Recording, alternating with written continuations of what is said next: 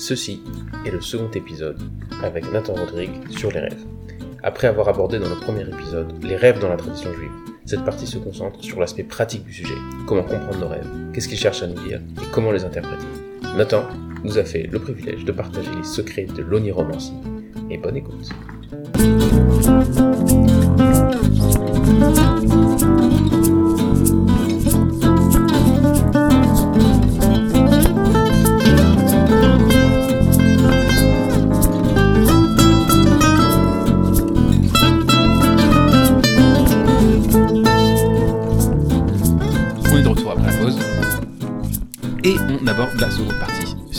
Rêves. Alors les rêves, euh, on a parlé des rêves dans la tradition et tout ça. Et, maintenant, ce que j'aimerais bien comprendre, c'est en pratique, dans la vie, euh, comment est-ce qu'on aborde les rêves? Alors, toi, tu le fais.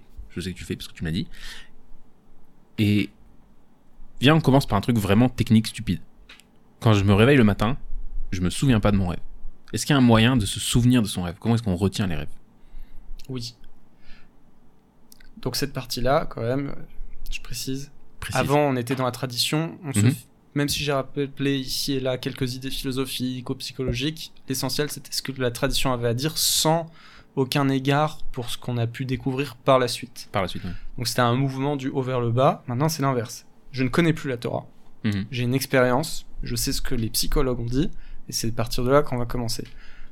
Pour revenir à ta question, euh, oui, on peut se souvenir. La majorité des gens disent qu'ils ne rêvent pas. C'est faux. Ils rêvent toutes les nuits. C'est juste qu'ils font pas l'effort de se souvenir. À partir du moment où tu décides de te, souvenir de tes rêves et que tu penses à ça avant de te coucher et que tu y penses dans la journée, au fur et à mesure, ça prend quelques semaines, voire quelques mois, tu vas voir que le, euh, nombre de rêves dont tu vas te souvenir va augmenter. Et généralement, si tu les interprètes et que tu commences à leur donner l'importance, le flow peut devenir envahissant même. Ah, oui, c'est ça, Il me semble, il me semble que c'est avéré que tu as toutes les nuits donc des phases de sommeil profond et que dans ces phases de sommeil profond tu rêves, mais que la plupart de ces rêves Paradoxal. tu te pas. Ouais, sommeil paradoxal, le sommeil profond, sommeil paradoxal ça s'appelle. Paradoxal. Oui, et il y a aussi paradoxal. des sortes d'imagerie euh, mentale pendant les autres phases de sommeil, mais c'est moins des rêves. Mhm.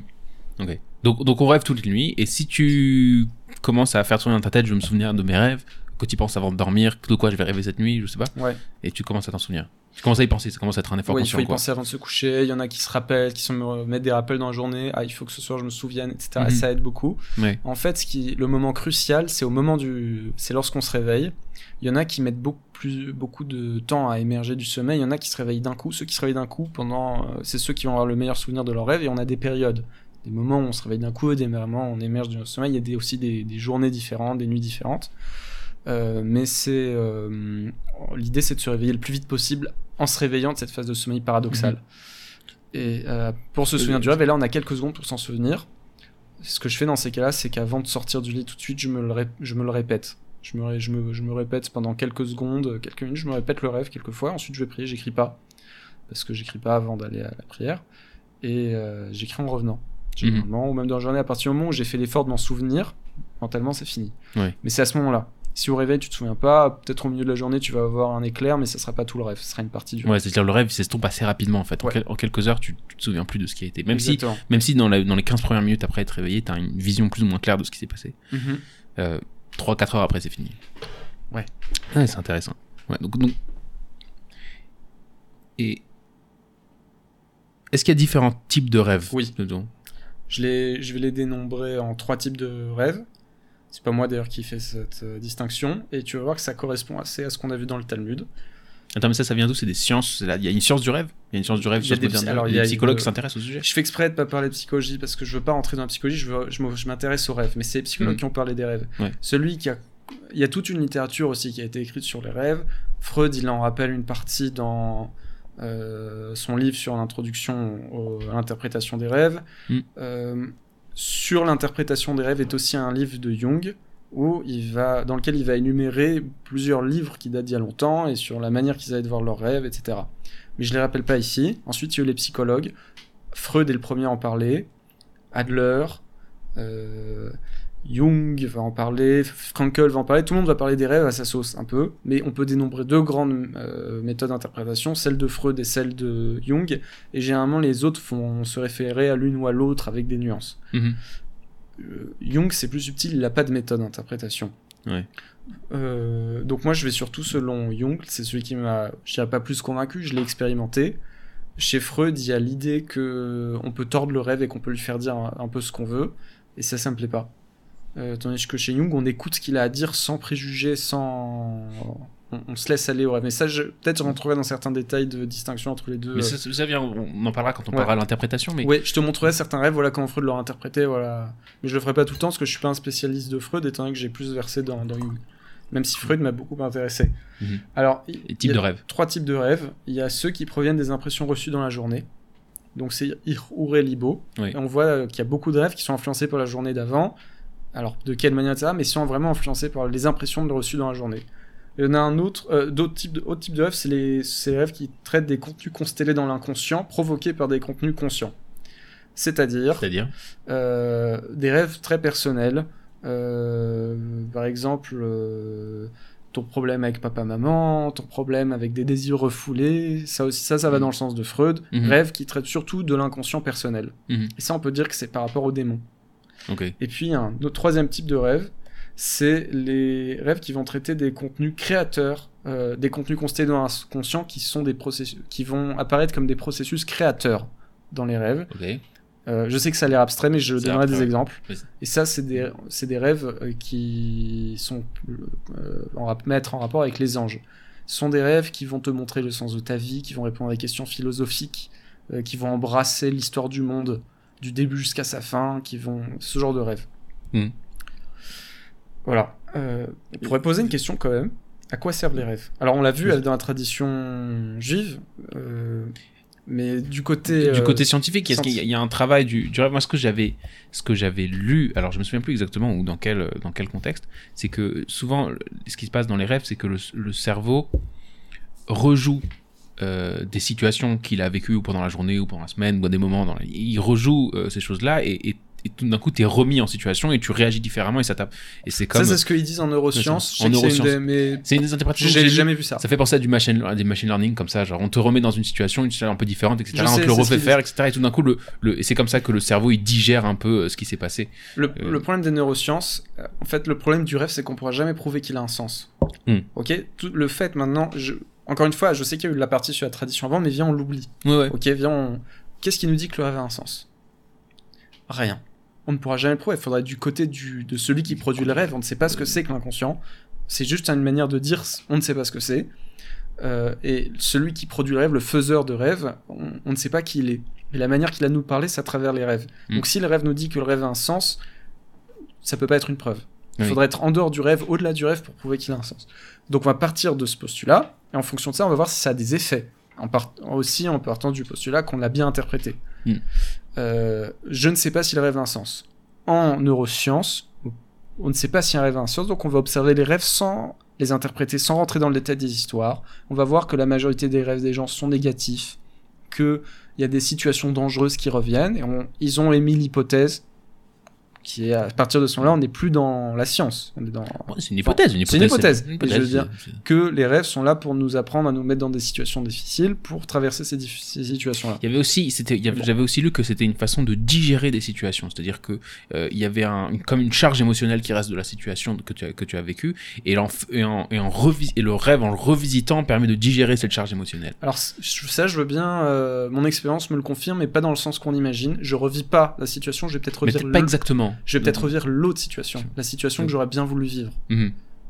pour compenser. C'est comme une, comme ils appellent ça en hébreu, ils appellent ça Chavaya Metakenet, mais je sais pas exactement comment traduire ça en français, mais c'est comme une, c'est- on te fait, on te, tu refais l'expérience de cette, de, de cette, de cette, de cette difficulté, et euh, mais la, mais la conclusion est peut-être un peu différente ou la conclusion- Alors dans ces cas-là, c'est ce qu'on appelle, c'est une des premières euh, fonctions du rêve, c'est de euh, produire une réaction inconsciente à une situation consciente. Mhm. Donc tu as vécu une situation dans laquelle, tout, dans laquelle tout le monde t'est tombé dessus, et tu fais un rêve, tout le monde t'admire, tout le monde euh, t'applaudit, tout le monde te dit t'as as bien fait, t'as raison. Là, c'est un rêve qui vient compenser. Ça peut arriver. C'est l'inverse de la situation, donc c'est pour compenser, pour te faire aller dans l'autre sens, pour que tu penses pas que tu t'es trompé sur tout. Mhm. Euh, le rêve peut aussi représenter le conflit entre l'inconscient et l'inconscient. Généralement, dans le cas de névrose, d'un côté, la personne veut euh, euh, être intellectuel et de l'autre il veut de l'argent et finalement il a choisi d'aller que selon la carrière, il a oublié tout le côté intellectuel, il a plus jamais lu de livre et puis un jour à 50 ans il se réveille, il est pas content. Euh, il est en dépression, il sait pas pourquoi, il fait plein de rêves qui lui montrent ses livres euh, qui, qui, se ferment à lui, tu vois par exemple, j'invente un truc, mais ça peut être ça. Mhm. Le, la fonction des rêves est aussi de provoquer un changement dans l'attitude consciente. Donc pas seulement de digérer, de compenser, pas seulement de d'établir des euh, ou de décrire des conflits en nous, mais de corriger la manière qu'on a. Ça, je montrerai qu'il y a plein de rêves qui m'ont permis de parler différemment des gens. D'ailleurs, les gens vont avoir peur de m'inviter à table s'ils savent comment je rêve d'eux après. Faut pas leur raconter. je sais. C'est un, mauvais move social. ouais. Une fonction plus profonde, c'est de permettre à quelqu'un de- d'apercevoir le sens de sa vie, comme Joseph, comme Yosef, de savoir pourquoi il est venu, quelle est sa destinée, Mm. euh, ou de voir des, anges grimper à une échelle, etc., qui va aussi montrer le destin du peuple juif, ça c'est encore plus grand. Euh, et voilà, c'est à peu près toutes les fonctions du rêve, et ce qui va être le point commun de toutes ces, toutes ces situations, c'est que le rêve nous apparaît comme s'il provenait d'un endroit où il y avait un- une connaissance absolue de tout, Mhm. objective, qui est un peu un mystère. Un peu un mystère. Voilà. Un peu un mystère. Bon, on- viens, on rentre pas, on re- Non. re-rentre pas dans on les ne rentre mystères. pas là-dedans, j'ai juste ça comme ça. Alors, Non, mais je pense que le gros sujet de, de, de- de cette question, c'est ok, tu as fait un rêve. Comment tu l'interprètes? C'est quoi les, c'est quoi l'approche que tu utilises pour l'interpréter? Super. Il n'y a pas de technique. Il y a pas de technique. Ok, on va commencer par ça. Quelqu'un qui dit j'ai une technique, j'ai un lexique, faut, faut fuir. Ok. C'est, à mon avis, c'est pas dit dans la Torah la technique explicite parce qu'il n'y en a pas vraiment. Ça Mhm. commence par une intuition. Donc, quelqu'un, même quelqu'un qui a lu tous les livres de psychologie, tout le monde et qui a, qui a essayé de suivre un chemin, en tout cas, euh, il va falloir qu'il fasse preuve d'une certaine intuition parce que chaque rêve est différent. Il n'y a jamais aucun symbole qui revient de la même manière. Et si on commence à triturer les symboles, on va dire quelque chose de tellement bizarre qu'on comprendra que ça peut pas être vrai. Il y a pas de technique, tu veux dire il y a pas de dictionnaire. Il n'y a pas de dictionnaire et puis il n'y a pas vraiment une méthode qui dit. Par contre, il y a oui des choses qui reviennent dans les Mhm. rêves qui dénotent d'une structure de la psyché. Mhm. Alors, euh, à savoir, c'est pas tu vas voir que c'est pas une technique, mais c'est des choses à savoir pour interpréter les rêves. Lorsqu'on euh, vit euh, nos journées, je dirais plutôt comme ça, l'histoire de notre vie diurne est entrecoupée de phases de sommeil qui marquent une pause. Mais lorsqu'on se réveille, on continue l'histoire de la journée précédente. Mhm. Et bien de la même manière, les nuits, les rêves des nuits continuent les rêves des nuits précédentes. Il y a une continuité dans les rêves. Donc, plus tu connais de rêves dans leur continuité, plus c'est facile à interpréter parce que ça devient cohérent. Si tu as un rêve d'une personne comme ça, c'est très dur d'interpréter, mais si tu en as plusieurs, quand tu revois ce symbole qui revient chez lui régulièrement, toujours dans le contexte, tu commences à Tu comprendre. à que ça veut préciser qu'est-ce qu'il veut dire. Euh, ça, c'est une des premières choses à savoir. Deuxième chose, c'est que les rêves apparaissent toujours de la même manière. Euh, plutôt la structure des Mm. rêves est à peu près toujours la même manière, à savoir qu'il y a toujours une exposition, une action et une solution. À savoir, le tout début du rêve va décrire le, le contexte, le problème dont on veut traiter, l'endroit où ça s'est passé, ce que ça veut dire, à quel, de quel sujet on va traiter. Mm. Ensuite, il y a l'action, il y a toujours quelque chose qui se passe. Ça peut être rien, ça peut être j'ai découvert une pomme, ça peut être un monstre me tombe dessus, ça peut être le sol s'effondre, euh, il y a un trou dans le sol, enfin, ça peut être, euh, le- donc c'est plutôt le, Mm. le, le plafond qui s'effondre, mais ça peut être. euh, voilà, c'est une action. Et une solution, le monstre est arrivé, il m'a tué, ou c'est une, une solution, ça peut être une lise, c'est-à-dire une conclusion. Le monstre Mm. m'a tué, j'ai répondu au monstre, je me suis débattu. Parfois, il y a des rêves qui ont l'air très négatifs, mais ça se termine par je me suis, j'ai été, bon, j'ai su poursuivi par des monstres, et puis à la fin, je me retourne et je sors une épée. Mm. Donc ça veut dire je vais pas me laisser faire. Ça, ça, de- la conclusion du rêve, c'est voilà où t'en es. Euh, Il y a des rêves qui n'ont pas de solution. C'est des rêves très graves généralement. Ça veut dire qu'on a décrit un problème et que personne ne vient te donner la solution, tu ne la trouveras nulle part. Hmm. Alors parfois il y a des rêves qui vont venir revenir pour essayer d'élaborer une solution, mais on la trouvera pas tout de suite. Hmm. Ça apparaît chez des rêves de schizophrènes, etc. Je donnerai un exemple de rêve comme ça. Ok. Euh, une chose à savoir, euh, c'est que interpréter ses propres rêves, c'est comme vouloir regarder son propre dos. Ok. Si tu, euh, si le rêve a pour vocation de te montrer ce que tu ne sais pas parce que c'est inconscient, parce que c'est là, c'est dans ton ombre, tu ne peux pas a priori interpréter ton rêve et trouver ce qui était inconscient à partir de ta conscience, puisque le but est de te montrer ce que tu ne vois pas. Non, mais justement, c'est une- le fait que l'image, euh, t'as as gardé, si tu veux, la trace de l'image en faisant ce rêve, et maintenant cette image est dans ta conscience. Ça, L'image, ça a amené quelque chose qui n'était pas l'image, mais ça veut dire mais que tu- pas le sens. et pas le Le sens. sens, Mais l'image, est-ce que l'image il y a des choses que t'aimerais sens jamais, t'oserais jamais t'avouer, et tu vas tronquer l'image ou tu le verras même pas, ça, ça te sautera même pas aux yeux parce que tu ne peux pas le voir. Mhm. Et donc, c'est recommandé, même si c'est des personnes qui connaissent rien en rêve, de parler, de raconter ses rêves à d'autres personnes de confiance, Ouais.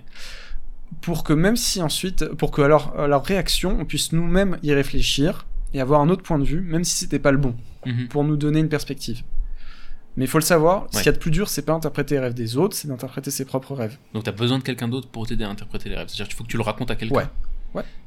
C'est un truc qui apparaît aussi dans le Talmud Est-ce d'ailleurs. est-ce que, ce, raconte- attends, est-ce que ce quelqu'un il doit être un spécialiste C'est ce que je viens de dire, non Ouais, non. C'est pas. Alors, il faut qu'il y ait un des deux qui sache interpréter, sinon t'es mal. Ouais. Mais euh, c'est pas obligé d'être un spécialiste. Ça peut être juste quelqu'un qui va donner un point de vue qui est faux.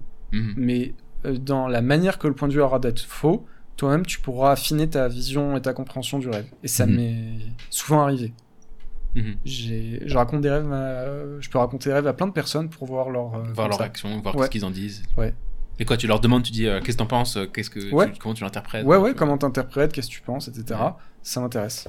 Euh, Sympa. après, il y a des gens qui s'y connaissent. Ou Et il y a qui- des gens qui et comment les gens ils réagissent à ça? Est-ce qu'il te... y en a qui disent, euh, tu, tu...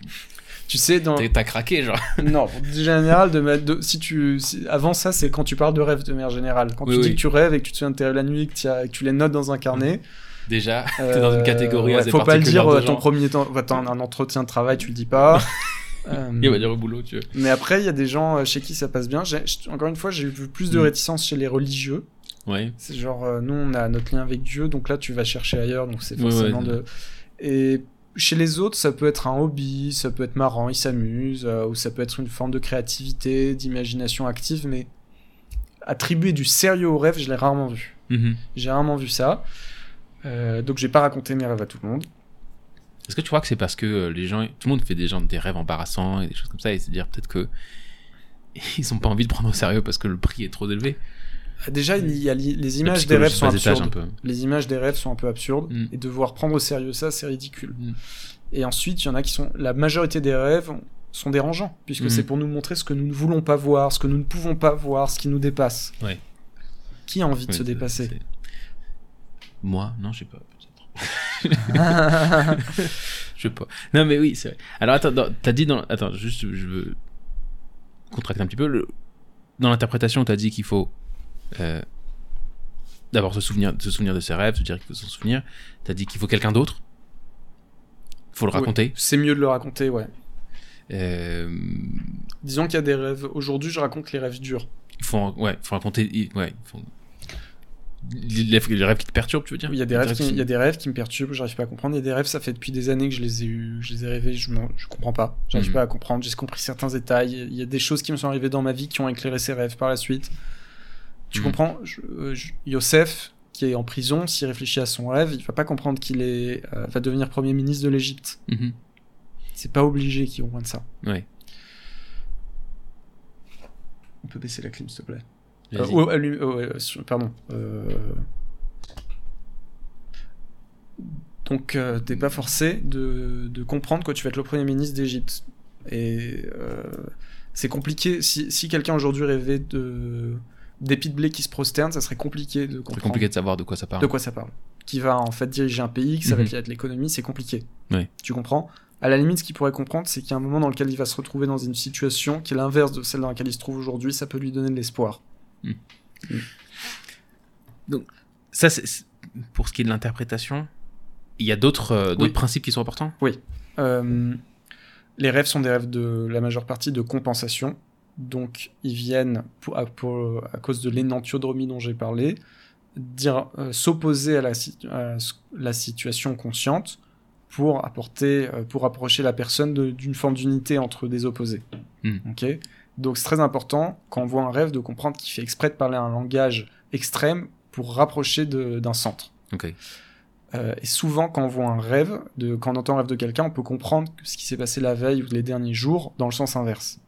Je raconterai des rêves Mm. comme ça, de, que des gens m'ont raconté, j'ai pu deviner. euh. Alors, autre chose de très important à savoir, euh, c'est qu'il y a deux points de vue pour interpréter un rêve. Il y a le point de vue de l'objet et le point de vue du sujet. et la majeure partie du temps, on va adopter le point de vue du sujet, à savoir que lorsqu'on rêve de, que- de quelqu'un, ça parle de nous. Ça, c'était, ça apparaît chez Freud déjà. Euh, euh, si je rêve de toi, a priori, ça va parler de moi. Si je rêve du, de mon rabbin, ça va parler de moi. Si je rêve d'un policier que je connais, ça va parler de moi. Il va représenter le policier en moi, il va représenter le rabbin en moi, il va représenter le hier en moi. Alors après, plus. Oui, non, mais. il faut comprendre. ça ressemble ça, ouais. Ok. Euh, disons que j'ai un copain qui est euh, complètement qui a abandonné toute la Torah Ouais. et je rêve que je mange à la table avec lui. Là, je suis en, en relation avec cette partie de moi qui veut abandonner la Torah. Mhm. Et si je rêve de quelqu'un qui est très religieux, ça va être l'inverse. J'ai donné cet exemple qui est simple. Oui. Ok? Euh, ça, c'est sur- du point de vue du sujet. Mais ça peut arriver qu'il faut y prendre le rêve du point de vue de l'objet. Savoir que quand je rêve de toi, c'est pas de moi qui, qui s'agit, c'est de toi. Ok. Et donc, il faudra euh, comprendre pourquoi j'ai rêvé de ça, savoir quelle, information ça peut m'apporter. Quand on rêve des parents, alors, lorsqu'on vit avec des personnes, euh, ou qu'on voit régulièrement certaines personnes, souvent les deux sont mélangés. Pourquoi? Parce qu'on est tellement proche d'eux que ce qui leur arrive va avoir une influence sur nous Mhm. et va nous influencer à l'intérieur aussi Ouais, et vice-versa. ouais. Ça arrive, par exemple, quand on vit chez ses parents et qu'on rêve de ses parents, ça parle et des parents et de nous. Quand, quand on est marié, etc. Ouais. Mais, mais en fait, tout- toutes ces apparitions-là, tout ça ne se comprend, juste pour remettre les- le contexte, tout ça se comprend que dans le contexte du rêve, que dans le contexte de la réalité de ce que quelqu'un est en train de vivre, ou va vivre, ou des fois même, on ne sait pas, mais mais il n'y a pas de rêve qui est hors le contexte de la vie de quelqu'un, qui, peut, qui a une information objective. Si, du point de vue de l'objet, ça peut se produire. C'est-à-dire qu'on va te parler d'une chose, sans rapport avec ce, que, ce qui t'arrive à toi, mais on va te parler d'un truc. Euh, D'un- si ça t'a- si t'en c'est que c'est un rapport avec, c'est un rapport avec toi. Oui. Quoique, par exemple. Par exemple, tu peux te, pourrais- tu t'as- tu te poses une question dans la vie et on t'apporte une réponse, ou une espèce de- d'image qui va te, te diriger vers une réponse. Ah oui, Bah, ça, ça peut arriver. Ça, ça peut arriver. Ouais. T'as répondu à des questions, toi? T'as des questions T'as posé des questions, t'as répondu en rêve? Oui, ça arrive. Il y a des Ouais. gens qui ont de la chance, ils ont tout de suite. Ça, on... c'est que généralement les personnes qui commencent à s'occuper d'interpréter les écouter, ils vont avoir un flot de rêves énorme parce qu'il y a beaucoup de choses dont on doit prendre conscience. Et au bout de quelques années, ça va diminuer parce que c'est bon, on a compris. Et on a fait. C'est un travail, tu comprends, un travail qui est périlleux, dangereux, donc je recommande pas à tout le monde. Je Mais pense pas que c'est un simple j'allais- objet de J'allais curiosité. poser la question, c'est que quelque part, est-ce comment est-ce que tu deviens pas fou avec ça? Combien est-ce que il y, a- il y a des fois une, un- il y a un phénomène et je connais des gens comme ça, un phénomène où il y a des gens qui ont qui sont tellement euh, comment dire possédés par le sens de n'importe quoi, de, de n'importe quelle chose qui leur arrive. Tout est un signe, tout est une, tout porte une signification très importante et tout, qu'ils arrivent que, que, que, que vivre avec eux d'abord c'est très difficile Ouais. et, et, et surtout ils deviennent fous c'est à dire que Ouais. chaque chaque euh, chaque chose qui se passe est d'une est d'une je sais pas A des répercussions énormes. a des répercussions énormes ils vont prendre des décisions d'un côté et de l'autre d'un jour à l'autre tout va changer est-ce que c'est pas une instabilité immense C'est une instabilité immense, mais ça peut procurer une. C'est une instabilité immense parce que c'est en permanence se remettre en question et c'est aussi remettre en question ses croyances, son entourage. C'est très violent. Euh, ce que je conseille dans ces cas-là, c'est d'avoir un métier, une femme ou quelque chose de stable déjà dans sa vie. Quoique il y a des personnes qui, pour lesquelles c'est tellement le chaos que je recommanderais d'écouter leurs rêves, justement pour sortir du chaos, puisque toutes les mères ils sont déjà dans une situation tellement instable qu'il peut rien se passer de pire. Mhm. Euh, non mais disons disons quelqu'un faut, de stable il faut, et de il faut, être, il faut, faut comprendre. Alors, tu sais quoi, c'est bien que tu poses cette question. Euh, je considère qu'on a quatre moyens euh, de connaissance l'essence, le sentiment, l'intellect et l'intuition. L'essence L'essence, euh, nos- la vue, le- l'essence c'est très cher ok nul Tu fais des blagues nulles. c'est nul vas-y L'essence, euh, l'odorat. Pardon, non, l'essence, t'as l'odorat, la vue, l'ouïe, etc., Mhm. le toucher, tout ça, ce sont des.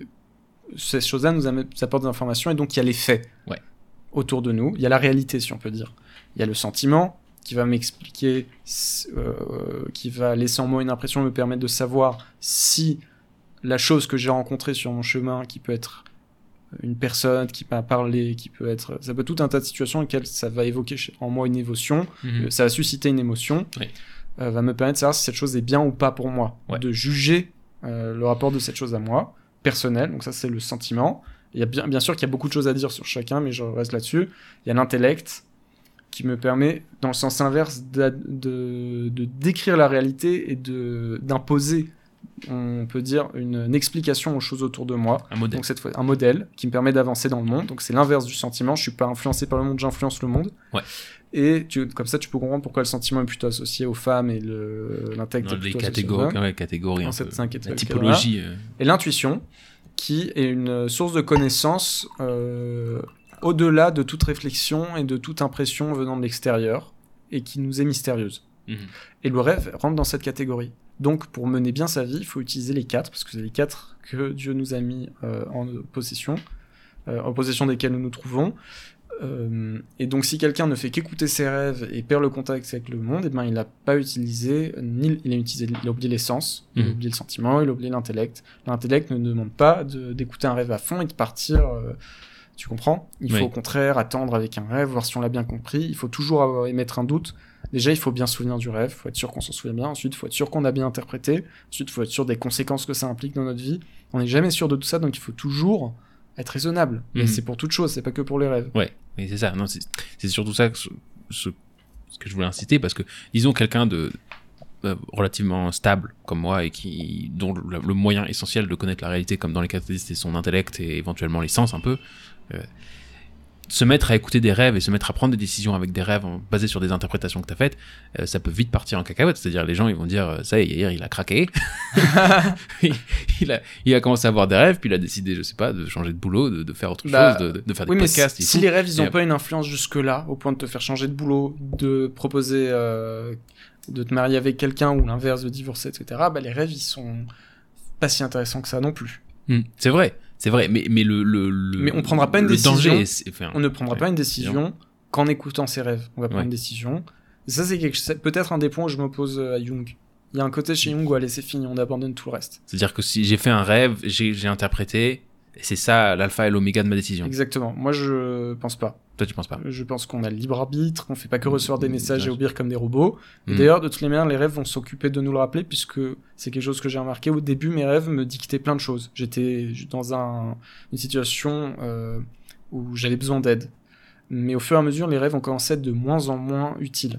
Mhm. Et maintenant, j'ai euh, des rêves qui sont très complexes, qui m'éclairent sur des sujets complètement perchés, parfois profonds. Parfois, il s'agit pas de moi, il s'agit, euh, on verra de quoi il s'agit. Mhm. Euh, et pour les décisions parfois importantes que, face à laquelle un homme peut se trouver, le rêve n'est pas toujours utile. Le Mm. rêve va chercher ailleurs. Pourquoi? Parce que euh, on considère, moi c'est comme ça que je le comprends, on considère que tu as le libre arbitre et que tu es en possession de suffisamment d'informations pour décider. Mais si tu ne possèdes pas suffisamment d'informations, peut-être que le rôle du rêve c'est d'importer ces informations qui manquent. Ouais. Et dans ces cas-là, c'est d'une aide précieuse. Il manque quelque chose que j'ai pas dit, Mhm. c'est, je l'ai souvent rappelé, mais il faut le dire, c'est le contexte du rêve qui est très important, euh, qui, est appelé chez Jung euh, le contexte d'amplification, à s'opposer aux associations chez Freud. C'est-à-dire C'est-à-dire que pour Freud, comment j'interprète un rêve? J'ai rêvé d'un chapeau. Je me demande où est-ce que j'ai vu un chapeau la dernière fois? Ah, j'étais à telle soirée avec telle personne. Il avait un chapeau de cette couleur-là. Et cette personne-là, elle m'a mal parlé. Et d'ailleurs, ça me rappelle mon père qui m'a parlé de la même manière. Et il va d'association en association Euh, jusqu'à ce qu'à la fin, ça donne quelque euh, chose. T'arrives à l'axe euh, père, Exactement. mère, sexualité, quelque chose. Exactement, et ça retombe toujours sur la même chose. Mhm. Chez Jung, il n'y a pas ça. Il y a juste les premières associations qui sont le contexte du rêve, on s'arrête là. On amplifie le rêve, c'est le contexte, mais on ne va pas d'association en association. D'après Jung, on pourrait partir de n'importe quoi, d'un écriteau, d'un livre, d'un objet, et si on commence pas à jouer avec les associations, on retombera sur, les mêmes, sur ces choses-là, qu'il nomme des complexes, mais peu importe, on retombera sur ces noyaux psychiques autour desquels tout tourne dès qu'on va d'association en association. Ok. Euh, et d'après lui, Freud a loupé le sens de certains rêves à cause de ça. Même s'il est d'accord avec le fait qu'il faut utiliser des associations, et c'est Freud qui a découvert qu'il fallait utiliser des associations, euh, c'est euh, en écoutant ses patients qu'il a découvert ça. Ses patients, au départ, il utilisait que les associations. Vous vous sentez pas bien, racontez-moi n'importe quoi. Qu'est-ce qui Ouais. vous passe par la tête? Euh, Et puis les gens racontaient des rêves. Et eux-mêmes utilisaient d'associations pour expliquer les rêves. C'est comme ça que Freud a mis au moins sa méthode et qu'il l'a utilisée sur lui-même. Mhm. Mais chez Jung, c'est l'amplification. Donc ça, c'est ok.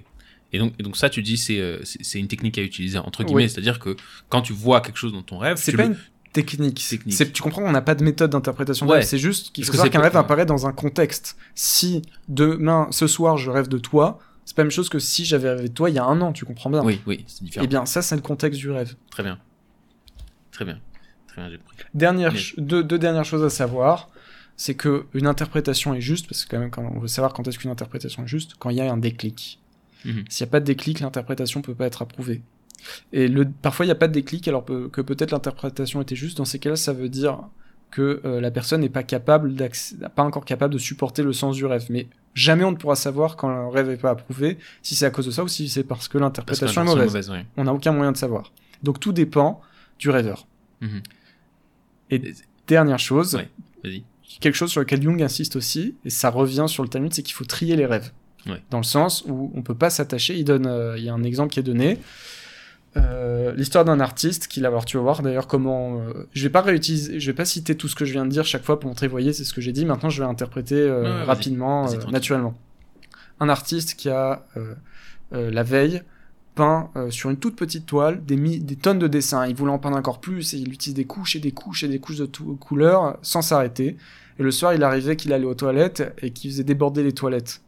Tellement ça. Alors, voilà un exemple typique Mhm. d'une image qui est très éloignée de ce dont on parle, puisqu'on parlait de son inspiration, de sa créativité qui a débordé de la toile. On a utilisé l'image des toilettes. Ouais. Tu vois Alors pourquoi les toilettes? Parce que euh, les toilettes, c'est le seul lieu où on peut laisser le corps s'exprimer tranquillement. Et donc là, il y avait l'idée que la créativité chez lui s'exprimait. Mhm. Ça peut avoir d'autres connotations aussi, mais c'est une des connotations pour les toilettes. J'ai compris. La question que je voulais te poser, c'était il y a des rêves que tout le monde fait. Ouais. Il y a des rêves communs comme ça. Euh, Examen, exemple, tout le monde toilette, rêve, euh, douche, euh, ouais, les gens qui arrivent nus à l'école, des choses être comme ça. nu à l'école, être poursuivi, être poursuivi, rêve de- voler, rêve de les gens qui volent. rêve de voler. Mhm. Même chose que pour ce que j'ai dit tout à l'heure, il n'y a pas de lexique. Mais, c'est- mais c'est curieux que tout le monde fait ses mêmes rêves. Tout à fait, parce que c'est des situations dans lesquelles tout le monde se trouve et ça va à peu près avoir le même sens, mais il se peut que ça n'ait pas le même sens. Donc, euh, ça exemple, moi, je me souviens de ces rêves d'être d'être nu à l'école ou sans pantalon, etc. C'était, c'est... Je me souviens d'avoir fait ces rêves-là. Qu'est-ce que ça veut dire, ces rêves Alors, ça peut vouloir dire une chose, et son contraire, ça dépend de qui l'a fait à quel moment, mais je, Ouh, peux, te, je peux te dire par exemple que si tu rêves que tu es nu à l'école, euh, ça peut vouloir dire que euh, tu un moment en train de devenir adulte et t'en as marre qu'on te considère comme un enfant. Et c'est le moment où tu grandis, donc tu rêves que tu es nu. Si tu fais ce rêve de manière récurrente, c'est-à-dire qu'on t'a trop euh, peu considéré à cette époque-là. C'est... Moi, je me souviens que c'est très associé à... au sentiment de, de, de, de honte, tu vois. Et le... C'est-à-dire que t'es, t'es à l'école et tout, et puis tout d'un coup, paf, t'as plus de pantalon. Qu'est-ce qui s'est passé Alors, dé- déjà, c'est plus la même chose, parce que C'est le, chose, pantalon qui a, c'est le pantalon qui a, qui a disparu. C'était, c'était des fois l'un, des fois l'autre, je me souviens plus. Mais D'accord, mais ça peut être dans ton hein, rapport on- peut-être que tu devais considérer tes camarades, peut-être que tu étais dans un rapport où tu étais mal considéré par ces camarades-là. Peut-être, c'est possible. Je, Peut-être que tu devais te dire je j'ai le rôle pas dans la réalité, mais c'est vrai quand j'étais gamin, j'avais, j'avais, une- pas angoissé, mais tu vois, j'étais, euh, je pensais pas que je pouvais être copain avec beaucoup de gens, tu vois. Je me, je me considérais comme quelqu'un de marginal. Ah, et ben dans ce rêve, d'après- tu vois, c'est intéressant. D'après ce rêve, euh, tu, c'est les gens qui te considéraient marginaux. Où tu vivais ton je rapport vivais, au moi, social social comme comme si marginal. les gens, Moi, pour Oui, moi, comme si les un- gens, te... d'après le rêve, c'est les gens qui te rejettent. C'est pas toi qui veux être marginal. Tu vois la Non, différence non, c'est pas. Oui, c'est pas que je voulais. C'était pas par volonté, mais je considérais que dans le sens où où, où, où je me disais, je suis quelqu'un de marginal, je suis quelqu'un euh, qui aura peu de copains, je suis genre c'était comme une euh, comme comme si je m'y résignais. Hmm. C'était pas. C'était pas que je voulais l'être par par une certaine fierté d'être euh, Ouais. spécial. C'était pas ça. Mais d'après ce rêve, t'es humilié. Ouais. T'es marginal, mais t'en étais pas forcément si heureux. Non, bah non, non, clairement. Donc clairement, c'était un rêve désagréable. Ouais. Après, en fonction de la suite du rêve, on peut savoir si ça vient d'eux le problème, si c'est toi qui étais pas assez social, on aurait pu voir plein de choses. Ou c'était moi qui étais pas assez social, clairement. Ouais, ça, c'est c'est certain. c'est clair. Ça, je... c'est vrai. Oui, il y a des rêves de chute, des rêves de vagues, Ouais. des rêves de policiers, des rêves de vêtements, changer de vêtements. Il y a plein de rêves comme ça typiques. Et Mhm. malgré tout, le sens peut changer en fonction du contexte. Ouais. Tu vois, là, euh, en discutant un peu avec toi, on n'est pas arrivé exactement à la même conclusion que ce que j'avais dit au début, même si j'avais déjà donné une direction. C'est ça. Non, mais c'est ça, ça. Mais ça veut dire que ce que tu es en train de dire, c'est que tous ces rêves qui sont communs, euh, que tout le monde fait d'une façon ou d'une autre, c'est parce qu'on on traverse tous des situations qui sont plus ou moins similaires, mais qui peuvent varier en fonction du contexte, Oui. varier en fonction de la situation. Ça, mais c'est pour les rêves mais, ça, communs. mais si tu veux, ça, ça revient au même, ce que tu as appelé euh, les noyaux psychiques, c'est-à-dire Ouais. les choses essentielles qu'on vit, euh, nos rapports aux autres, je sais pas, nos rapports à nos parents. Ouais, ouais. Quand on, quand on devient, quand on traverse les, les- les stades de la vie, quand on devient adulte, on traverse tous des choses qui sont euh, si tu veux, pas similaires, et donc on fait des rêves qui sont similaires. Mhm. Ouais, c'est intéressant.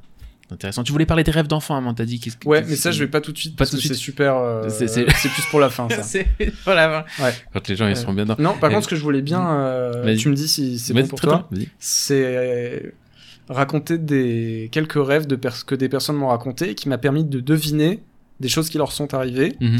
Alors, c'est pas une preuve, mais ça corrobore quand même euh, à la manière que j'ai de voir les rêves, alors euh, à ce que ça peut vouloir dire, etc. Mhm. Euh, C'est-à-dire là, c'est des gens qui. c'est des gens qui m'ont raconté des rêves, qui ont accepté de me raconter des rêves. C'est généralement quand, quand les gens, il y a des gens qui sont curieux, Mhm. qui me disent, tu sais quoi, je vais te raconter un ou deux rêves, on va voir ce que ça vaut. Ouais, Donc c'est aussi un défi pour moi. c'est pas mal. Euh, et Vas-y. Ça ressemble à quoi? Alors, je, je- je- on va appeler. Je veux pas parler de. de Sans je veux nom. pas que les gens ça, euh, soient au courant de qui il s'agit. Donc je vais chaque fois je vais dire que je parle de X ou de. Je vais donner des lettres comme ça. je te, je te donne un nom au pif, on va dire John. John, très bien. Très bien. John a, a rêvé qu'il était euh, un bouc et qu'il était sur un tuyau d'eau dé- qui déversait des eaux euh, d'égout. Et au bout du, du tuyau, loin, il voyait une porte qui était fermée à clé et il voyait une clé cachée. Il savait qu'il devait la trouver, qui était entre la porte et, les- et la fin du tuyau. Il essayait d'avancer et chaque fois il glissait et il tombait. Mhm. Et quand j'ai demandé à ce John euh, le contexte, la seule chose qu'il a pu me dire, c'est j'avais 17 ans quand j'ai rêvé ce rêve. Mais il voulait pas m'en dire plus. Mm. Alors, j'ai dit très bien, je vais faire avec ce que tu me donnes. Je connaissais pas la personne. hein. C'était peut-être la deuxième fois que je voyais cette personne. D'après ce, c'est quelqu'un de pratiquant et qui avait euh, 22 ans euh, au moment où je l'ai rencontré. Euh, Enfin, qui était plus âgé. Ce John m'a j'ai dit à cette personne-là qu'à ce moment-là, euh, elle vivait son côté animal, puisqu'elle se voit, euh, elle se perçoit comme bouc, Mhm. sans entrer même dans la symbolique du bouc, qui est plutôt un, un même une animalité déchaînée, parce que c'est pas la même chose d'être un bouc, être un singe, ou être un chien, ou être un chat, c'est des choses différentes. Euh, donc la personne ne vivait que cet aspect-là au niveau conscient, puisque c'est comme ça qu'elle se perçoit dans son moi. Les os dans les rêves représentent assez souvent des enseignements spirituels. Mm. Alors là, c'est des eaux d'égout. Être au-dessus du tuyau de d'égout, c'est-à-dire qu'on est à la source, ça coule sous nos pieds, c'est on est dedans, tu vois, Mhm. et ça coule. Mais des eaux d'égout, c'est pas des bonnes eaux, d'après l'inconscient. Oui. Donc, euh, quelqu'un qui irait à un cours de Torah rêverait certainement, si le rabbin est bon, qu'on lui donne à boire euh, d'une très bonne boisson, ou qu'il est devant un fleuve, ou ce genre de choses. Ou s'il est en contact avec son âme, il va faire des rêves euh, de, de fleuves, de mer, on verra. Mais des eaux d'égout, c'est un contact vivant avec un enseignement qui est pas bon. Mhm. Alors, ça voudrait dire que la personne appartient à une secte, ou que la personne, ça peut pas être juste un cours de mathématiques, c'est beaucoup plus que ça. Ouais. Donc, euh, c'est soit un groupe de, euh, de personnes très nocives, soit un- une secte, soit... Et comme il y a l'animalité plus les égouts, qui est, les égouts c'est presque une expérience religieuse ou spirituelle mauvaise, Mm. j'ai opté pour euh, expliquer à la personne qu'à cette époque-là de sa vie, elle ne pratiquait pas la Torah et qu'elle se droguait. Et avec des drogues dures. Parce que Ah les oui. drogues dures peuvent permettre d'atteindre l'inconscient, mais sous le... pas le, Le- sous le pas le bon bon côté. Ouais. Mais comme il y a une porte au bout, cette personne-là veut sortir. Euh, on lui explique qu'il y a une issue, mais elle en est loin, elle glisse chaque fois qu'elle avance. Mhm. Euh, donc elle tente apparemment de s'extirper, mais elle n'y arrive pas. Elle n'a pas la force. Et il y a une clé qui est cachée qu'elle doit trouver sur le chemin. Donc la clé, évidemment, ça serait une sorte de d'éclair dans la vie qui nous permettrait de tout comprendre. Quand j'ai raconté ça à cette personne, elle s'est arrêtée de, de stupéfaite. Elle m'a dit qu'à cette époque-là, elle ne pratiquait rien, qu'elle était avec des gens qui étaient des, des clodos, avec lesquels elle traînait, qu'elle était dans les drogues, et que deux, trois ans plus tard, elle va euh, redécouvrir la Torah en tombant par hasard sur un livre, et à partir de là, on est reparti euh, à tout abandonner. Sacré John. Sacré John. Donc, euh, la... Mais, mais c'est intéressant parce que t'aurais aurais pu opter pour la secte ou pour autre vrai. chose. Déjà, déjà quand je lui ai dit, j'étais pas euh, si sûr que ça. Je dit voilà ce que je pense, mais ça peut être autre chose, ça peut être une secte. Je lui ai dit toutes les options. Je lui ai Oui. dit mais je penserais pour euh, euh, pour la drogue. Euh, parce que si ça avait été un salon, j'aurais peut-être vu quelqu'un qui donne un morceau de pain ou un truc. Là, c'est de l'eau qui coule. Et tu vois le rapport entre l'intuition et le. Si on accepte que j'ai bien trouvé l'interprétation, c'est pas quelque chose qui est donné dans le rêve, même si on connaît, on sait ce que c'est que l'eau, même si on sait ce que c'est qu'un bouc, même si c'est un. Mhm. Donc ça, c'est un exemple. Un autre, je vais en donner deux autres qui sont sympas. J'avais un copain euh, que je fréquente plus qui me faisait tout le temps des remarques. Mhm. Ça fait des années que je le fréquente plus, tout le temps des remarques. Je, c'était, ça devenait assez insupportable. Je pouvais pas me voir sans faire de remarques. Et je me suis dit que cette personne devait avoir une très bonne estime de- d'elle-même pour. euh, Ouais. Ouais.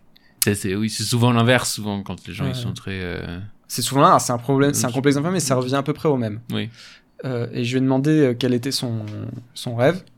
Euh, alors, c'est pas un rêve que j'ai pas deviné, mais j'ai presque, je j'aurais pu, j'aurais pu le deviner dans le sens où c'est un rêve qui revient fréquemment chez les gens. Voilà, ton palais de rêve fréquent qui ont ce problème-là. Hmm. C'est rêvé qu'on, alors il a rêvé qu'il donnait des conseils euh, au président. Oui. Donc la personne se rêve la nuit qu'elle donne des conseils au président, donc elle est au moins euh, à ce niveau-là. Ouais. Et ça, c'est un rêve de compensation, c'est genre pour qui tu te prends Ouais. Tu crois vraiment que tu donnes des conseils au président? Et pourquoi tu pourrais pas dire que selon le principe du rêve de compensation, est-ce que c'est pas l'inverse? Ça pourrait être l'inverse, ça dépend. Tu, que, que, que tu, tu penses que tu n'es rien du tout euh, Ça, ça dépend. Justement, ça dépend du contexte. Mais comme c'est Mm. quelqu'un qui me donne tout le temps, qui me faisait tout dans ce contexte-là, j'aurais penché pour ça. Ouais. Euh, un exemple plus convaincant, alors encore un truc que j'ai deviné. Donne-moi un prénom. euh, Jessica. On va dire. Rêvé- Ok, Si c'était pas une fille, si c'était pas une fille. peu importe. Peu importe. Ça peut être euh, Alors Jessica qui rêve qu'elle euh, elle est, qui est poursuivie par des, des flics Mm. et qu'elle va se cacher dans euh, une bouche d'égout, donc ça ressemble un peu au rêve d'avant, et qui euh, attend dans les égouts que les flics partent. Ouais. Alors elle me raconte ça, je demande le contexte, qu'est-ce qui s'est passé la veille, j'ai rien. Euh, Je demande à cette Jessica si elle est en couple. Elle me dit oui, ce qu'elle fait dans sa vie, tout était à peu près banal. Il y avait rien à dire. Rien de spécial. Donc, j'ai encore opté pour une solution intuitive, mais ce que rêve veut dire comme ça au niveau abstrait, c'est que euh, il y a une instance en elle morale qui est représentée par les policiers, Mhm. qui euh, n'est pas contente, à savoir qu'elle a enfreint une règle morale. Et la manière qu'elle a de répondre à ça, c'est de fuir. C'est-à-dire, elle ne veut pas le voir, donc elle refoule entre guillemets ce jugement moral. Elle se cache dans les égouts. C'est un peu la même idée que tout à l'heure. C'est dans un endroit sale, pas beau, sombre, donc inconscient. Et c'est une manière de dire la meilleure manière que j'ai de me prouver à moi-même que je me contre, que je me, je n'ai que faire de ce jugement moral, c'est de continuer dans cette voie-là Mhm. qui est contre la morale, comme si rien ne s'était passé. Et donc, euh, c'est une forme de déni. Euh, et donc, comme il n'y a rien dans sa vie qui me laissait euh, suspecter quoi que ce soit, j'ai émis l'hypothèse que cette personne avait essayé de tromper euh, euh, son, Son partenaire. son partenaire la veille du rêve et qu'il s'était pas forcément passé quelque chose, mais qu'elle euh, que cette personne essayait de se convaincre qu'il n'y avait eu aucun problème et qu'elle le referait s'il fallait. Parce que Mhm. comme ça, elle reste dans les égouts. Et la personne, pareil, comment t'as su hier, machin. truc, elle m'a raconté que c'est exactement ce qui s'était passé. C'est dingue. C'est vraiment particulier. C'est-à-dire que. D'abord, c'est un peu terrifiant. Pour être honnête. C'est un peu terrifiant. Me raconte pas tes rêves. hein. Ah, non, justement, je prévois de te raconter. Non, parce qu'il m'arrive. Si tu veux, si tu veux, on essaye. Peut-être je le couperai après si c'est pas bon, mais Ok, on essaye, on peut essayer. si tu veux, mais si Ouais. c'est un truc personnel, t'as peut-être pas envie de le Ouais, dire j'ai peut-être au, pas envie de au le dire. micro. on fera après alors. Off de micro. Faudra payer pour avoir le, le bonus. Euh... Non, ok, c'est intéressant. Mais alors, toi, est-ce, toi, est-ce que toi, ça a changé ta vie? Est-ce que toi, il y a eu des moments, des rêves qui ont, qui, qui ont transformé, qui t'ont fait prendre d'autres décisions, euh, qui, qui ont fait que ça t'a. Alors, c'est très bien que tu poses la question. Je vais pas commencer par les. les transformateurs, mais il y en a Les- des plus simples. je vais- je vais- donné des. Comme on a, comme on veut pas faire des, des dizaines d'heures, il faudrait pas, on pourrait parler des dizaines d'heures sans s'arrêter. Je vais prendre des rêves quand même assez simples. Mhm. Et je vais prendre maintenant des rêves à moi. Et je vais te montrer comment ils ont une influence sur ma vie. Alors, première catégorie, et ça, ça va intéresser beaucoup de gens, j'imagine. euh, trouver le conjoint qui nous convient. Tu vois, ça, c'est une- c'est Ça, c'est un, ça, un, un Je- noble, une- un noble objectif. Voilà. je me suis, donc il y a plusieurs années, je me suis retrouvé dans une situation où je sortais avec une fille qui s'appelait G. On va la nommer G. J'ai. Ok, G. Euh, et je suis sorti avec elle assez longtemps, plus long, beaucoup plus longtemps qu'un chidour normal. Et j'étais torturé euh, entre la volonté de la quitter la volonté de rester avec elle. Et j'étais dans le doute absolu. Et euh, j'avais personne ne pouvait m'aider, personne ne pouvait me dire si je devais rester avec elle ou pas. J'avais chaque fois des raisons pour et, pour et contre, qui m'a placé dans une situation terrible de doute. Et j'imagine que toute personne qui, beaucoup de personnes ont rencontré ce genre de situation et savent que le doute est une des pires euh, souffrances. Mm. Et à la fin, j'ai rêvé que j'étais au cours du Rav Shuraki, donc Notre grand pour maître. ceux- notre grand maître, qui euh, et qui au milieu du cours s'est levé et m'a dit Nathan, tu es exclu du cours. Et j'ai dit pourquoi? Et il m'a dit parce que tu sors avec cette fille. Et là, je la vois et je me réveille. J'ai compris à partir du rêve au moins d'où venaient mes doutes, parce que je savais même pas d'où venaient mes doutes. Je Mhm. savais juste que c'était horrible. Euh, j'ai compris que je- c'était un conflit entre religion et euh, attirance physique plus. Plus qu'attirance physique, disons attirance personnelle, euh, aimer être avec la personne, aimer Tu veux dire que t'étais avec elle dans, dans, dans un état d'esprit de c'est un chidour, je me marie parce que voilà, il faut se marier, euh, c'est la religion, et que t'étais pas vraiment intéressé par la personne en Non, tant que c'est telle pas ça. C'est pas ça l'inverse. C'est l'inverse. J'étais dans un état d'esprit, elle me plaît, j'aime être avec elle, j'aime lui parler, j'aimerais la serrer dans mes bras, mais qu'est-ce que ça vaut? Est-ce que ça, est-ce qu'on a la même vision du monde? Monde. Bon, Ouais. elle est à peu près religieuse, moi aussi ça devrait aller, mais Ouais. ce à peu près religieuse en fait pouvait représenter un fossé beaucoup plus grand que ce que j'avais osé m'avouer, et j'étais part... j'étais déchiré entre la volonté de rester dans le cadre de mes idéaux et l'attirance que je pouvais éprouver pour cette fille. Mais ce- après ce rêve, j'ai commencé à prendre conscience qu'il me faudra encore un mois pour rompre, ce qui est beaucoup. Et après avoir rompu, je continue à douter parce que à cette époque-là, c'était longtemps, je faisais pas encore complètement attention à mes rêves, je venais de commencer, donc j'étais pas sûr même.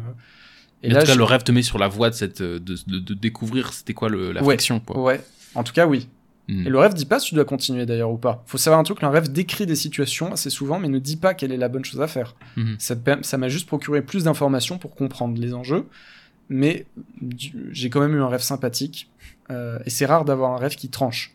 Hmm. J'ai rêvé par la suite, trois jours après avoir rompu, dans... J'étais un- je souffrais presque plus du doute après qu'avant.